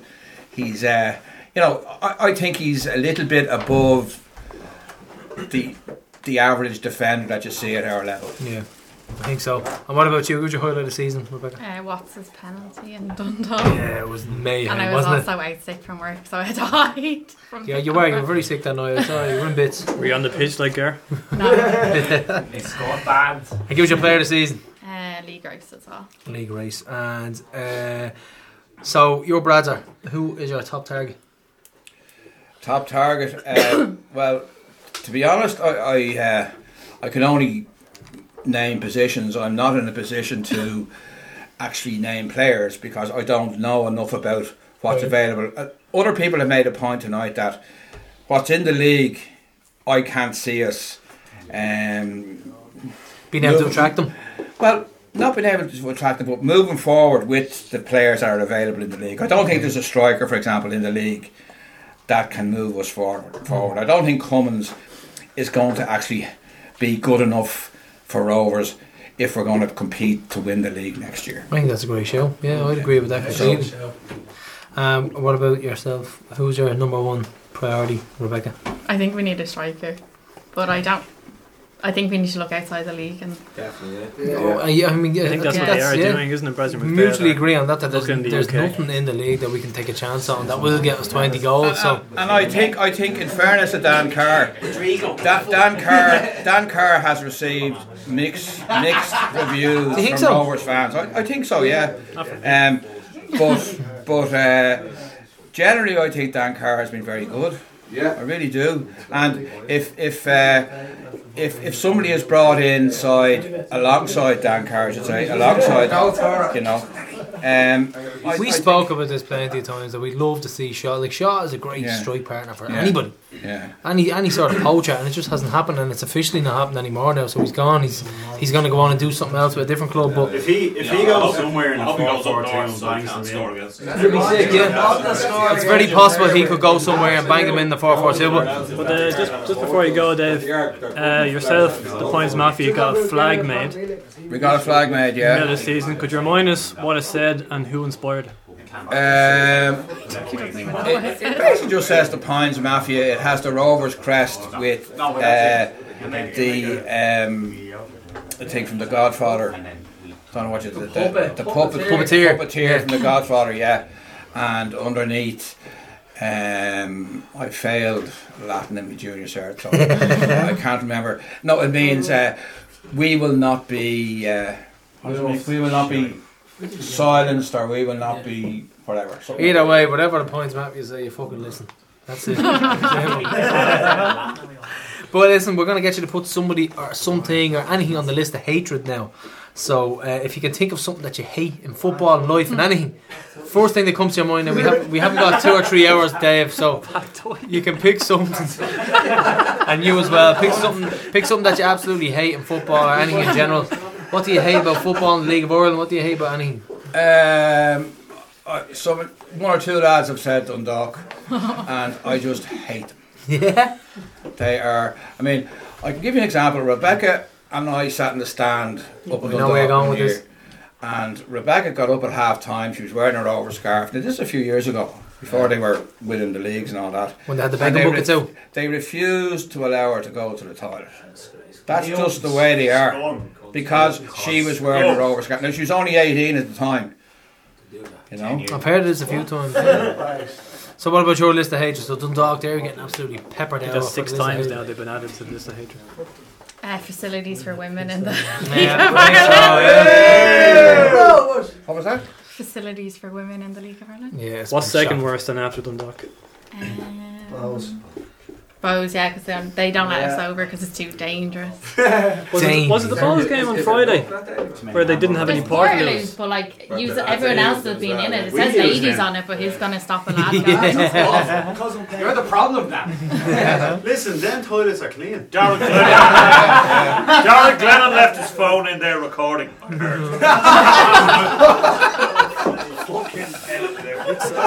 Right, so uh, that, I think that's it for the family affair. So lads, give I the family. told to uh, shout out to Carl I told to shout out to Carl Kearns that he's a shite bag. Hey,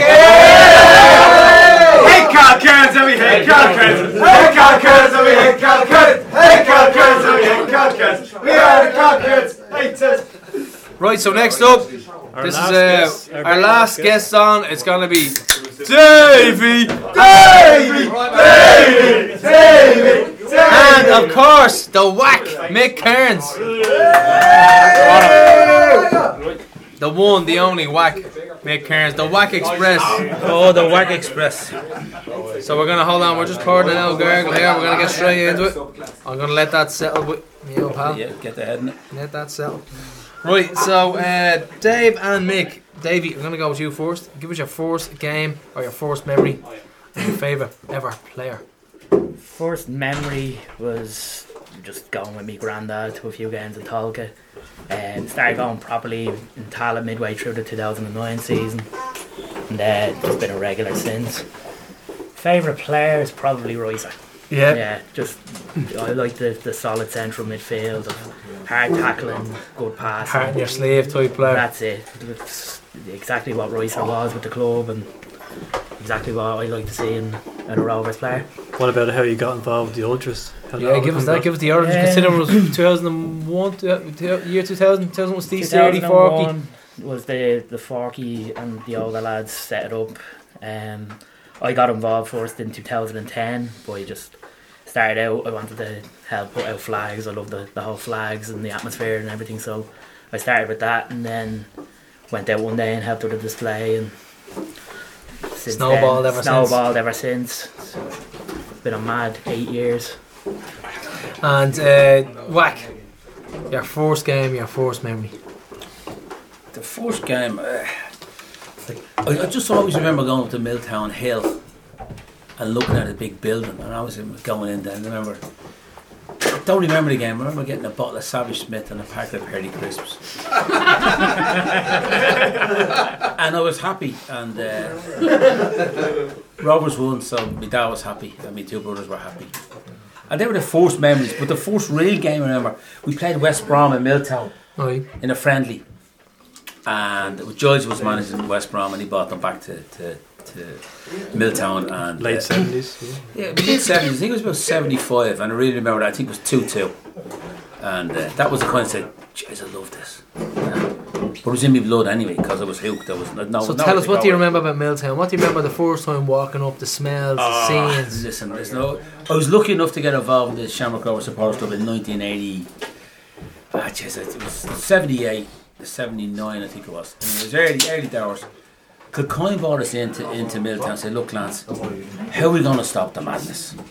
Because your way trips were out, out of control. Right? They? Out of control. Go on, give an example. The buses, the buses were just bananas. I remember, remember, remember. Uh, I mean, bananas. I mean, I remember going to uh, Oriel Park.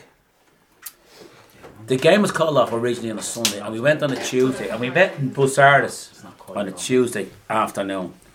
Just normal buses going to the dock, and we got on the buses. Right. And as we got up to Oriel Park, do you remember Matt Paddy? Matt Paddy, I don't remember Paddy. Paddy done- IRA. Yeah. Paddy'd been thrown out twice already before we even got to the ground. Right? and we got into the ground, right? And we used to stand where the Dundalk fans were now under their shed, and they had a little shed behind the other end of the goal. And we ran the gauntlet there for, for the whole match. Robbie Gaffney scored and he came over to us. But it was bananas, and we, we drew the game, and we were coming back out of the ground, we were attacked, Dundalk fans throwing bottles and ours. But then I remember going through Drogheda, and there was fellas in the, in the chipper that came out and started giving us fingers. And some of our lads ran into the chipper and wrecked it. Rovers!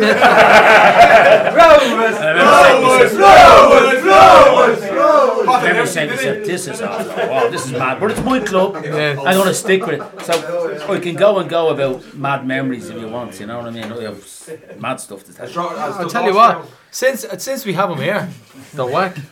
Give us your maddest memory of a Rovers game. Maddest memory. Oh Jesus! I'll tell you mine. Mine, mine was Linfield. No, I tell you- mine was Linfield most recently. It was nuts. I live, it's the maddest memory I have of the, the the maddest game I ever went away was Linfield away in 1985. Myself and Noel went up. Oh, I'll boy. never forget the day. We ran the gauntlet. It was a time of dodgy stuff, but uh, I remember being in the pub in uh, the Falls Road. And Noel was smoking uh, major. And uh, the man says, Are you going across the road? I said, We are, yeah. He said, uh, Don't go across to that major packet, you'll be, you'll be, they, they'll sush you out and you'll be gone. Mm. I said, How he's getting over there? I said, We don't know. He said, I'll take the car and the drive us over. And then there was a few more. Mick Conroy was there. There was about, then about 30 of us. They drove us over in, in a convoy of cars. All good lads. All great guys. Ro- Rovers fans through and through. There's a gate over in that corner. We'll leave us in this car park. Go through that gate. You're on your own. You're literally on your own, lads. We won't be back to collect you. Right? So we got out of the car. They changed the reg plate to the car, by the way. Jeez. Now, this is this is 19 mid it's the, t- the height of the troubles. Oh, I'll never forget it. And uh, he said one thing you do is when you get into that ground, sit up the back of the ground in twos and threes. Don't sit in tens. And, that sush is early, right? Peter Richardson was sussed early on, on, in the big stand, the north stand. He had to get out. Loads of lads had to get out. But me and Noel went through the through the turnstile. And I remember Noel saying, yeah, man, thanks a lot, mate. And he just looked at us. Have a good night, lads. He knew he was a Fenian bastard. and uh, He knew what you were in for. yeah, yeah. And we, we got up the back and we stood, stood up the back and watched the game. And Rovers were excellent that night. And we came back, came away out of the ground saying, we're going to go through. But anyway, uh, some of the lads got sussed and they got out. But at the end of the match, we came out of the ground and we were coming down the street and we had two or three policemen around us. Then there was 10 of us, 15 as we started singing. We had a helicopter with Land Rovers around us. And they walked us all the way across the M1. And once we got towards the Falls Road, they left us on our own. But it was a it was a hair raising night. If they sussed us, we were absolutely left in a pool of blood. We were gone. You There was, reckon? there was no doubt about it. Oh, yeah. No Nick- doubt about it. Nick, just sorry to cut across, but do you remember Rangers had played Bohs I was at that game the night before. the before. night before Yeah. and there was murder. And there was Elizabeth loads, loads of Madness. Rangers fans The Dundalk fans, Israel the Dundalk way. fans met the Rangers fans coming through Dundalk and wrecked their buses. Mm. And me and Noel had our scarves and we went for a bit of fish and chip in Dundalk that afternoon. and they said, You are mad. You're actually going up there. Yeah, we're going up. You won't come out of it, lads. Really, we did. Nuts. But uh, yeah, so we'll, we'll, we'll move on What about to favourite uh, player? your favourite ever player. This should be interesting now. Spanning a couple of decades Uh, now. look, I've a good few decades, but uh, some fantastic players I watched. I was lucky to, to see the club with some brilliant players. But you know something that has never ever come up to? The partnerships we had were brilliant. Was it- Twigg when- Baker. Yeah, but when- when's the last time we've had one? Twigg and Baker, that's it. That's the We- last we- one. It's not the way we play. And if you think you're going to expect a partnership like that under Stephen Bradley, you're mad. I, well, I'm not expecting it. He's, I'm not expecting it at all. He doesn't play like that. And I'm disappointed. I'd love to see that. Mm. But I have to say, Geoghegan and Everton. Yeah. Campbell Buckley. You know, Larkin Byrne. Yeah. Like, I was witness. I witnessed four of them partnerships, and they were just magic. But without a doubt, the genius, the maestro, Pat Porter. Everybody keeps talking about it. Oh. We've had the, we've had the magic. magic. We've had the privilege of having Pat in here, and Pat was great. Pat used to tell us about everything, and, and we had Mick Byrne as well. And Mick was saying Another that the genius. first time he walked into the dressing room, he said he thought he had a good first half on his debut, and he said Mi- he said uh, Pat got him with his scruff of the neck, put him up against the wall. He says you're a fucking play like that again. You never play with Shamrock Rovers. And he said that was just the way. That's how he knew. He said this is Rovers. This is more than a club, which is something I think we're lacking at the moment. But um, yeah, so we're going to move on. We'll talk about the new stand, and uh, I tell you what, you can tell us a bit about the new stand, and then we'll get the ultras' opinion on the new stand. So you tell us. You've been uh, doing a bit of work on it. How's it coming along? Oh, it's finished. It's, it's absolutely finished, ready to go. Good to go. Ready to go. It's a super stand, lads. Um, with the privilege of working on it, and uh, the view from it, in my opinion, is the best view on the ground. Is it a is it a bit steeper than It's, the it's higher, yeah, it's Yeah. higher, and it's more elevated. The view was brilliant. You can see every piece of the ground, and I think the others should go into it. I think they should make it the home end. I think we should make it the end when we score a goal against similar to Bohs Tallaght? in the 99 first minute. That we run a muck. That to me is where we should be. It's our cop. It's our home end. Mm. The team warm up there before the games. That should be it. I put I put uh, stuff right at the back of the stand. I have barriers. I've I've uh, bars right up the back of his for you that you can hang all the scarves, all the flags out, which will make it more homely. But ultimately, it's up to them. So here's the ultimate question: Will the ultras try out the new stand for the first game of the season, Davy? No comment. no, no. Uh, there's, there's definitely there's been there's been talks about it about the move like Power meetings. between like whether we be, whether we be better off in block M where we are now or whether the East Stand be closed for most. Like, of the give us your pros. What, what's what's the pros so far on the new stand, and what are the cons? The pros, well, well, most ultras groups would basically be behind the goal. Which Right. is- we've got a, a smaller stand, which means the atmosphere will be a lot more condensed. Because it, it does, it, it gets lost in the East, in my opinion. That's anyway, it something that I get lost in the East frustrated with. Is you'd have massive groups of people just dotted all over the east stand, whereas I don't understand why we just can't condense them and bring them all together. But you think that be? You think that could happen? In I, the, I think behind the goal? that, I think behind the goal will provide a better atmosphere with with our lads spreading everything because with the East Stand it's it's we've got a great section in the East Stand for what we've been doing over the last few years, but atmosphere wise, I think we can get better. Can't say on the telly either. Yeah. It's a good thing. That's a- Who wants to see my emotion on the floor? In, in fairness, in fairness, what Davey's saying, Hanson Dibble. if you have the new south stand with the unders in it, and you also have the main stand where we're all in it, that end of the ground is complete now Rovers. But what do you think about the players coming out and seeing an empty east stand? I don't think it matters to them. They don't. so. They Yeah, don't see that. torn that neck No, all, all they they don't. I mean, both both That's what in neck braces that Alex. Bohs, Bohs run down to a, to a, to a Connaught Street that's derelict. Yeah, true, true. So they come out derelict diagonally, Connacht don't they? What does that matter? Talk about how much they love the club. It's Yeah, yeah. that. So. yeah. True, true. When you think of it like that, it is. Yeah. So there's a lot, a The lot of best atmosphere discussions. that Rovers Bohs games was in Tallaght. I said it last night. That stand. Remember Yeah. that stand Oh, behind yeah. the goal? Yeah, the Lego. was, ball was right beside the Them. So it's all about, look, I mean, the off season is a lot to talk about. The Ultras have a lot to talk about. Fan groups have a lot to talk about. We've a lot to talk about as a podcast. So there definitely is a lot. And uh, right, Davey, you're on the spot now. Tell us about your banner earlier this season. Wait, Which one? The now? Waterford one, wasn't it? Oh, which one? Was it at Waterford? No, the time's up. banner. The time's up, banner. Tell us about that. And, and I mean, considering we are an independent podcast and we're not officially affiliated with the club, so you, can, you can say what you want. It's up to you. You don't represent them as a whole, but you can tell us your pe- Can personal I, can I tell you, you are bastards. Absolutely put me on the spot You're here. holding that. You should have known, though. I should- um, I think the the banner was put up at a time where frustration was at its at its peak in the season, where not we weren't playing great. We were uh, the form was terrible. The football being played was terrible, and at the end of the day, a lot of Rovers fans at that time were of the opinion that Bradley was gone. It had to be it had to be done. Um, it was a group a group discussion had on whether a banner was do you mind telling me this? Did you have a vote on, on the banner? And was there many on the Brads are inside there was, and many on the Brads are there was a discussion but at the end of the day we- we're a group that like it's a majority majority rule Yeah. so like if two or three people in the group weren't were against it it was a it was Doesn't matter. discussed that like everybody had their opinion put forward and then so we put ours forward And uh, do you still stand by the banner?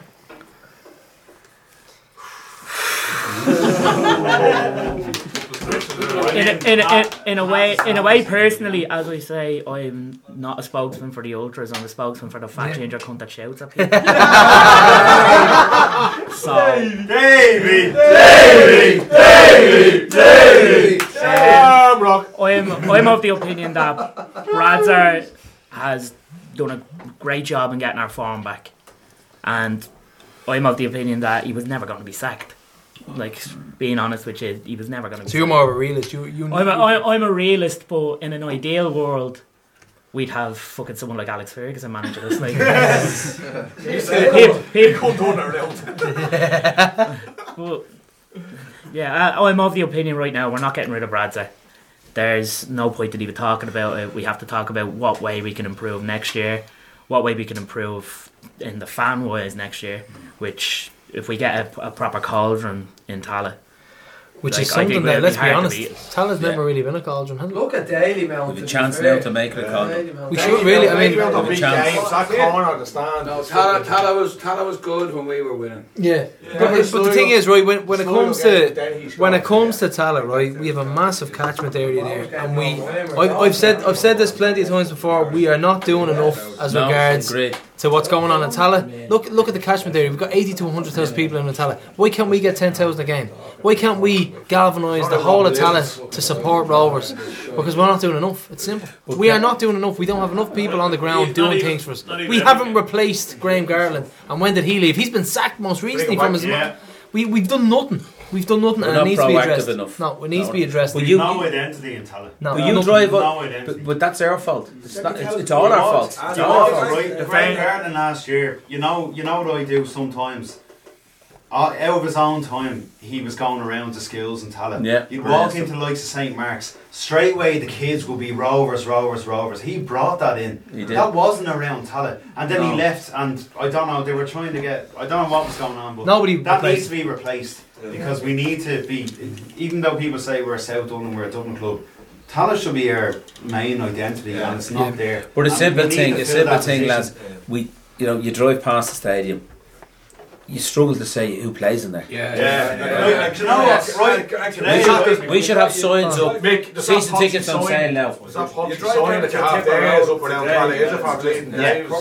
Yeah. We should, we should. I mean, the season ended on, on, on Friday. We should now have season season tickets on sale now. A Yeah. yeah. Christmas present. Yeah. S- Positive activity. Buy them now. Yeah. Let's go. E- even- You even know, on the way- slapped around all bond today. Thomas Davis flags. Ah, it's all- all the way. Stupid club. It's all Davis, do you feel? But But even- you know, that, that should be us. Oh, Davis, Peter We were gonna. Well, that's a bit like what what we are trying to say. We know collectively we do need to improve as a club as regards to putting a foothold in Tallaght. But we've tried, we've tried these things, and and, and we are, we do want to improve in, in, in this matter. But look, I mean, Graham Garland wasn't wasn't replaced, and how long was that going on? Two and a half, three years. We have done nothing in the community. Club dropped the ball. Not not nothing good enough anyway. Like why don't we go to all these local businesses and just just try and galvanise? But even even even another thing, I mean, I don't, I'm I'm not into other sports. To be perfectly honest, I hate them all. But uh, It's an ancient old man, no? well, I wouldn't be a GA man or a, or a neck chasing game. But uh, there's an awful lot of women going into these other games. Why aren't we targeting them? Do you know what I mean? Yeah, there is. There's a lot we could Like, do. There really is. I think You do target women, but President Higgins there. Excuse that comment. Right, so listen.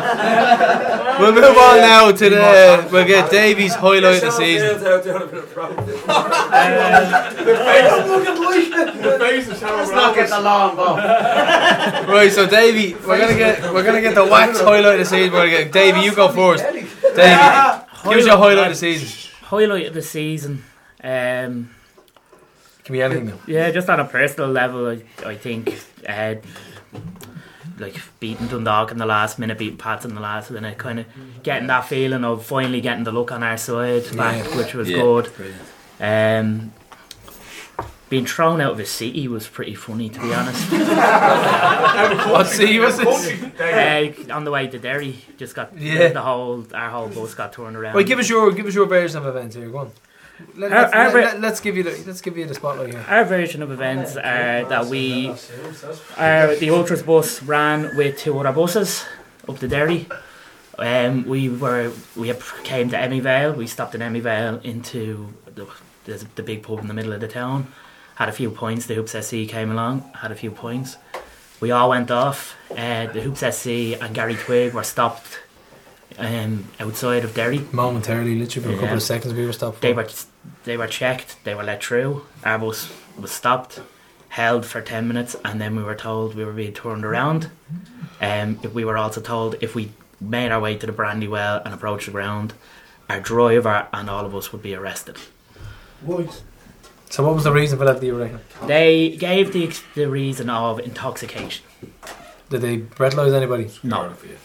So how do they know you're intoxicated?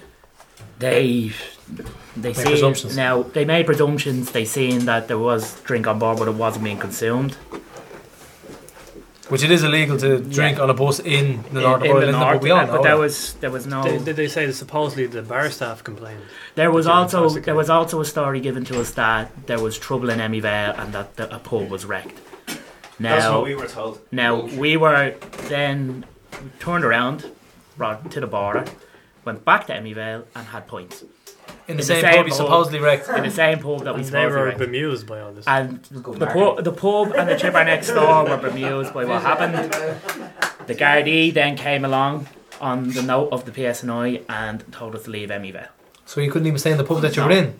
And they were very. The manager has since messaged a few lads that were on the bus saying that we were nothing but. Uh, we had a bit of crack. We were outside taking pictures, uh, singing songs. No trouble. No trouble at all. We were. It's and like a, a good thing for the town on the day, a bit of a highlight of the day. So. Jesus Christ! I tell you what, I, I can for only older imagine. Rovers fans, this was at the Scarna Inn.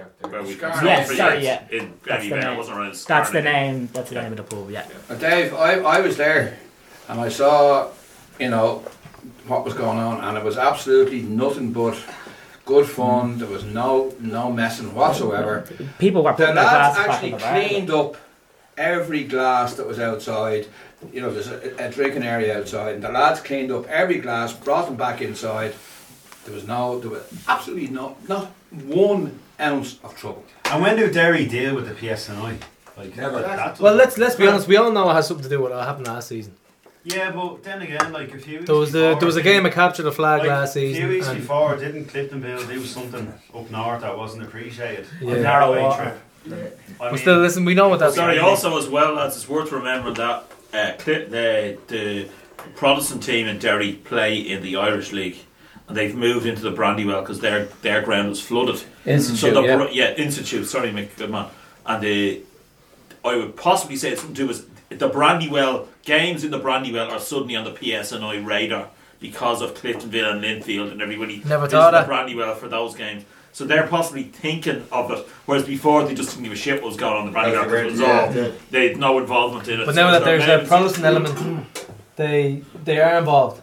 yeah, they're, they're playing there now because their ground was flooded last year in the floods. Right. So they're Okay. playing there. So it's, it's they're looking after, but not just actually just nationalist Liverpool fans, but like Linfield and Glentoran are bogey as well. You know yourself. Ah, but we know what it's all about. You got to keep politics out of football, though. Essentially, that's that's that's what you want to do. But we'll move on to the highlights of the season again for whack whack. We got Davey's highlight. What's your highlight of the season?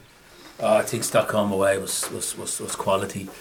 You know, we were we went on a great run. We went into it, but in fairness, over ninety minutes they were excellent, and you know was was so close to going through. If only. I felt proud that day to be a Rovers fan. I have to say, for the supporters as well. We I always remember going into the ground and, and we were all kind of spread out, and we all just got up about five minutes ago. Let's get together, and we just gathered everyone into one section of the, away end, and we gave it everything, and the team gave us the same. And when Dan Carr scored, and he ran over to us, and Oh wow! it was just, it was just, just hard. You know, make make your heart bleed. Like it was just brilliant. But um, I was proud, really proud to be a Rovers fan that night. Really, really proud. genuinely was as well. So Yeah. we'll talk about Hundred percent. Uh, player of the season. Davey, who's your player of the season? Uh, I think it's it's two. You can't look beyond Lee Grace. It's, it's solid for most of the season. Um, obviously had his blips. Uh, we won't mention the cup. Um, but- Everybody else fucking has. but yeah, no, uh, le- it's hard to look beyond Lee Grace, and obviously an honourable mention to Dylan Watts as well, who came in and changed up the midfield. Yeah. added a bit of pace, and that may have had a, a good season. What about you, uh, Wack? Who's your player of the season? Oh, without a doubt, Lee Grace. He was he was a bit of a Rolls Royce. Made a few mistakes. But hang on. A Rolls Royce, that's a what great centre? show. What centre half doesn't make a few mistakes Yeah. over the season? We've only talked about two games. Anyway. Yeah, but, but I mean, the one the, the one thing that really upset me during the year, my biggest disappointment was going out of the cup because there's people in this room who've never seen Rovers in the cup. I've been lucky enough to see five of them. But I want you all to see a few more. there you go. I mean, I still remember that. But I want you all to see Rovers in the cup. Because I know the feeling and there's, there's, there's father, your fathers have seen Rovers in the cup. My young has never seen Rovers in the cup. Davey I've never, never seen, seen Rovers in the cup. That's what we need to see. And that the draw of the night, I was devastated, absolutely devastated. And uh, I just so much want to see us win a cup. I know I, I, I talk about it a lot. Now people say, "James, you're always on about the cup." It's a day out and the next day, and it's it's it's, a week long. media Twenty, thing. twenty ten. That day It's in a media 2010 thing. The horse, Mark Heaton and the horse. The team won. came through. But to finish the question, uh, Lee Grace, and I think Brandon Kavanagh has a great Young future. player. Really Super- great. super young chance. He got my vote. Davey has a couple of uh, interesting additions to the list of hatreds, so let's hear them, Davey. So we have a couple of. Listen, the list of hatreds, it's been controversial all year. So we're going to go with Davey first and make you can think about your list of hatred entry. So, Davey. Um, I've got f- uh, three or four. Go for it if you want. now I'm not I'm not a hateful person, but Would you hate four people? uh, the, no, I hate four groups of people. Go on. I'll start with people who put me on the spot. Davey, Davey, Davey, That's Tifty's on the list of hatred. Yeah, you bastards. Um, the second one would have to be Derry FC and the PSNI. Okay. Um, absolute like travesty. Derry City are no, all I hear is Kenny Shiels moaning about something. Good riddance to the cunt. I'm glad he's gone. um, Cool, that uh, glad they glad they faded to irrelevance. Leave them to it. Um, thirdly would be Paddy Kavanagh. Hey, Paddy Kavanagh. That's a first. Paddy, Paddy's alright. Paddy Kavanagh. Except What a that was, yeah. fucking waster. Tell me, I does, hate does man. anybody here remember Paddy Kavanagh's debut? I like That left Kavanagh footed a lot. strike UCD into the top corner. Saturday afternoon. in What a strike. Yeah. Got a What a strike. And what did we on think when we said we've got a player here? Yeah, yeah. Fucking raw deals what we It was got. the cup. But now when you think of, when you think about his own goal, I think of his own goal. I think of him playing for Bohs. Oh, I think of the chipper thing.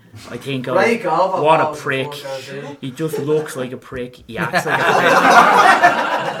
prick. you know, if it looks like a prick, it smells like a prick. It's a prick. Like Oh, party, party! And go on, I'm guessing you have more. Um, just balls cunts. Well, of course. So, so give us your one, Mike. Who's on your list of hatred? Uh, Oriel Park. Oriel Park, what a I think, shithole. I think the ground. I mean, the fairness to the dog, we have to say they're smashed aside. Playing in the biggest kip in Ireland. I mean, surely they can spend some money and do something for the away end. But sure, didn't they put a little walkway Yeah. in behind the goal? And that's them done dusted. Yeah, they did a bit of and, tarmac. And, and for any Dundalk fans that might listen to this, I'd be concerned that Peak6 have taken these over lads because at the end of the day, they're a vulture fund. They're only interested in money. Yeah. They put money in and take money out. If they don't put money into that ground, you'll eventually run out of money because you're not going to win leagues every year. Mm. Guaranteed. And even so, the money is not that great for winning a league. No, is it's not. No, but you think about it. To win a league costs an awful lot of money, and, and the, the prize money is horrendous. Yeah. But um, that's uh, so Dundalk. Dundalk would be It's like a train in the League of Ireland. Sorry, one other thing I have to say. yeah, I love beating Pats. You love beating Pats? I love beating, yeah. And I- I love looking at the Camac. Them sniding the fucks on the Camac. prick and when our lads, when our lads go and collect, when our, when our lads go and collect the ball with throw in, the abuse they get in that Camac. Because I know a few lads that stand over there and they spit at our lads and they abuse our lads no to know. Oh, absolutely. And to see them slither away two weeks ago, and we're celebrating was orgasm. Johnny. Just magnificent.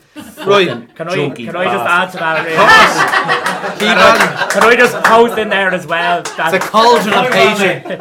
Can I just add in there as well that there's a fella that he regularly does the program selling as we come into the pat end, and he, he's literally the image of an egg. and he is a snidey, horrible, junky bastard. and I hate the cunt for every morsel with me. So Eggy the Pats fan is that. Eggo the Pats fan is on the list of. But But um, um, the clock as well lives in my flat, so we have the clock at one point after that game just to see him. What score was that match? you said? Yeah. so that's it. And I tell you what, we're gonna put you. We're gonna put you in the hot seat now, Mike. You've got one. Your Bradzer. You need to sign a goal scorer. You, you need. You need your number one transfer target. Who's it? Who's it gonna be? Ah, look, it has to be a striker, but it's not. It's there's no one in this country who's going to make a difference to us. We can't afford the luxury of what Dundalk have, so we have to go and unearth one or two players from the UK that are unknown, like like what Michael did with Craig Sives and you know Twiggy. Twiggy. Yeah, there, there's players over in the UK that aren't going to cost a yard, but will make a huge difference and an instant impact into our league, and that's surely.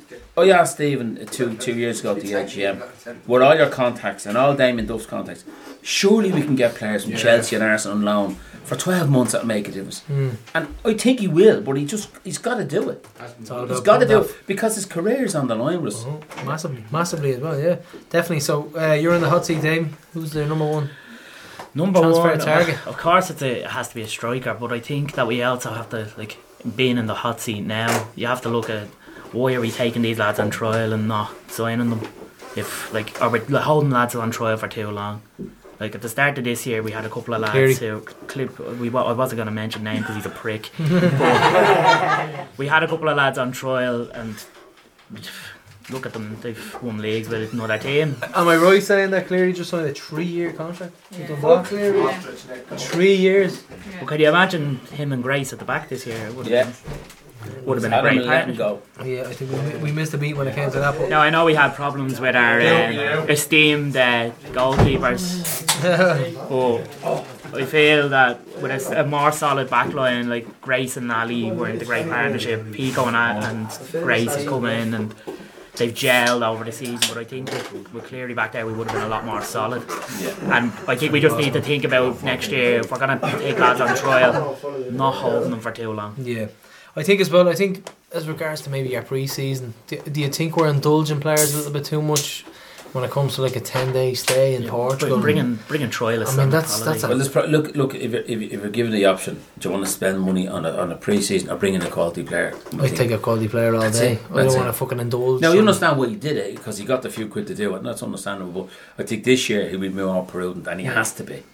He has to be. This is Stephen's third year, and we've all backed him. And, but it's do or die now. This is the this is the biggest recruitment of his career. It's the biggest. It's the best squad and spine of a of a squad he's had Without as doubt. well, without a Without doubt. doubt. Doubt. So I mean, the first how how massive are the first twelve games in next Well, season? it's right now that he is Four making that again. decision. He's trawling the UK and Europe to get us, get us a striker or two, right? So that decision's being made in the next few weeks, lads, and he's got to get it right. Yeah.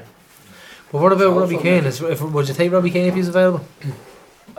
no, no. You don't think Robbie Keane will score I'm not goals in the sure. I One? think think Robbie's just finished. Even to have him Yeah. around. I'd, I'd have him as a coach. I wouldn't have him playing. He's, I don't know, man. I think he's come on. how, how long? How long has he been out of football now? Like I know, yeah, the fella's probably keeping fit. He was in India now. all that. So would you take him? I'd take him if Robbie Keane. Oh, yeah, I would. If Put it it this costs way, you if it nothing, was I'd offered take to him. us, Oh, if it costs you nothing, I'd take him in the morning. I, Yeah, cost I, I yeah. personally wouldn't because we've had we've been on the arse by something like that before. Yeah, we Yeah, have. true, And true. But I think I, think he's just got one's to look at bitten his twice quality. shy. Yeah, no, baby. Yeah. We will never ever come across like if we did get offered to sign him, we'd never come across the opportunity again. Look at look at the pedigree that the guy For, has. for short sales, maybe we'd be we'd be doing well. Yeah, true. Getting people in the Getting people in the gate. door, that'd be great. Well, himself and Dan Carr could do a few tricks. We Yeah. we get Robbie to do a couple of flips. Yeah, flips and flops. yeah. But that's it. Um, so I think that's it for the boys. That's it. Give them a big round of applause. We've Dave. But like I said, it's going to be a long four months. We'll be back on Monthly Man at the end of November. We'll think of something. We'll be in December, December and January as well. But Davey, we're going to ask you to close the show. So I think you know what to do. Thank you and good night.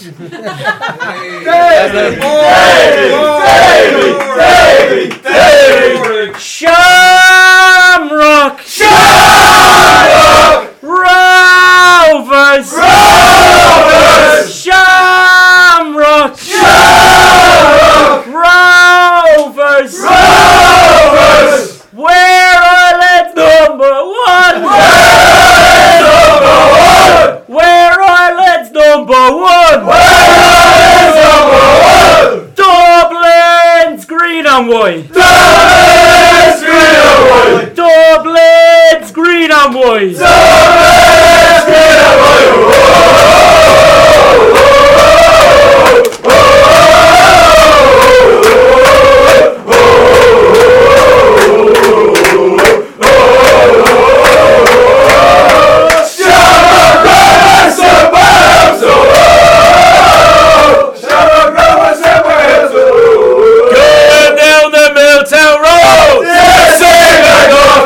Faces all the lights, you never see it's coming. Fast came in the you never see it's coming. All the lights and lasses, smiles upon their faces. Going down, down, down, down road to save the Dublin's aces. All the lights.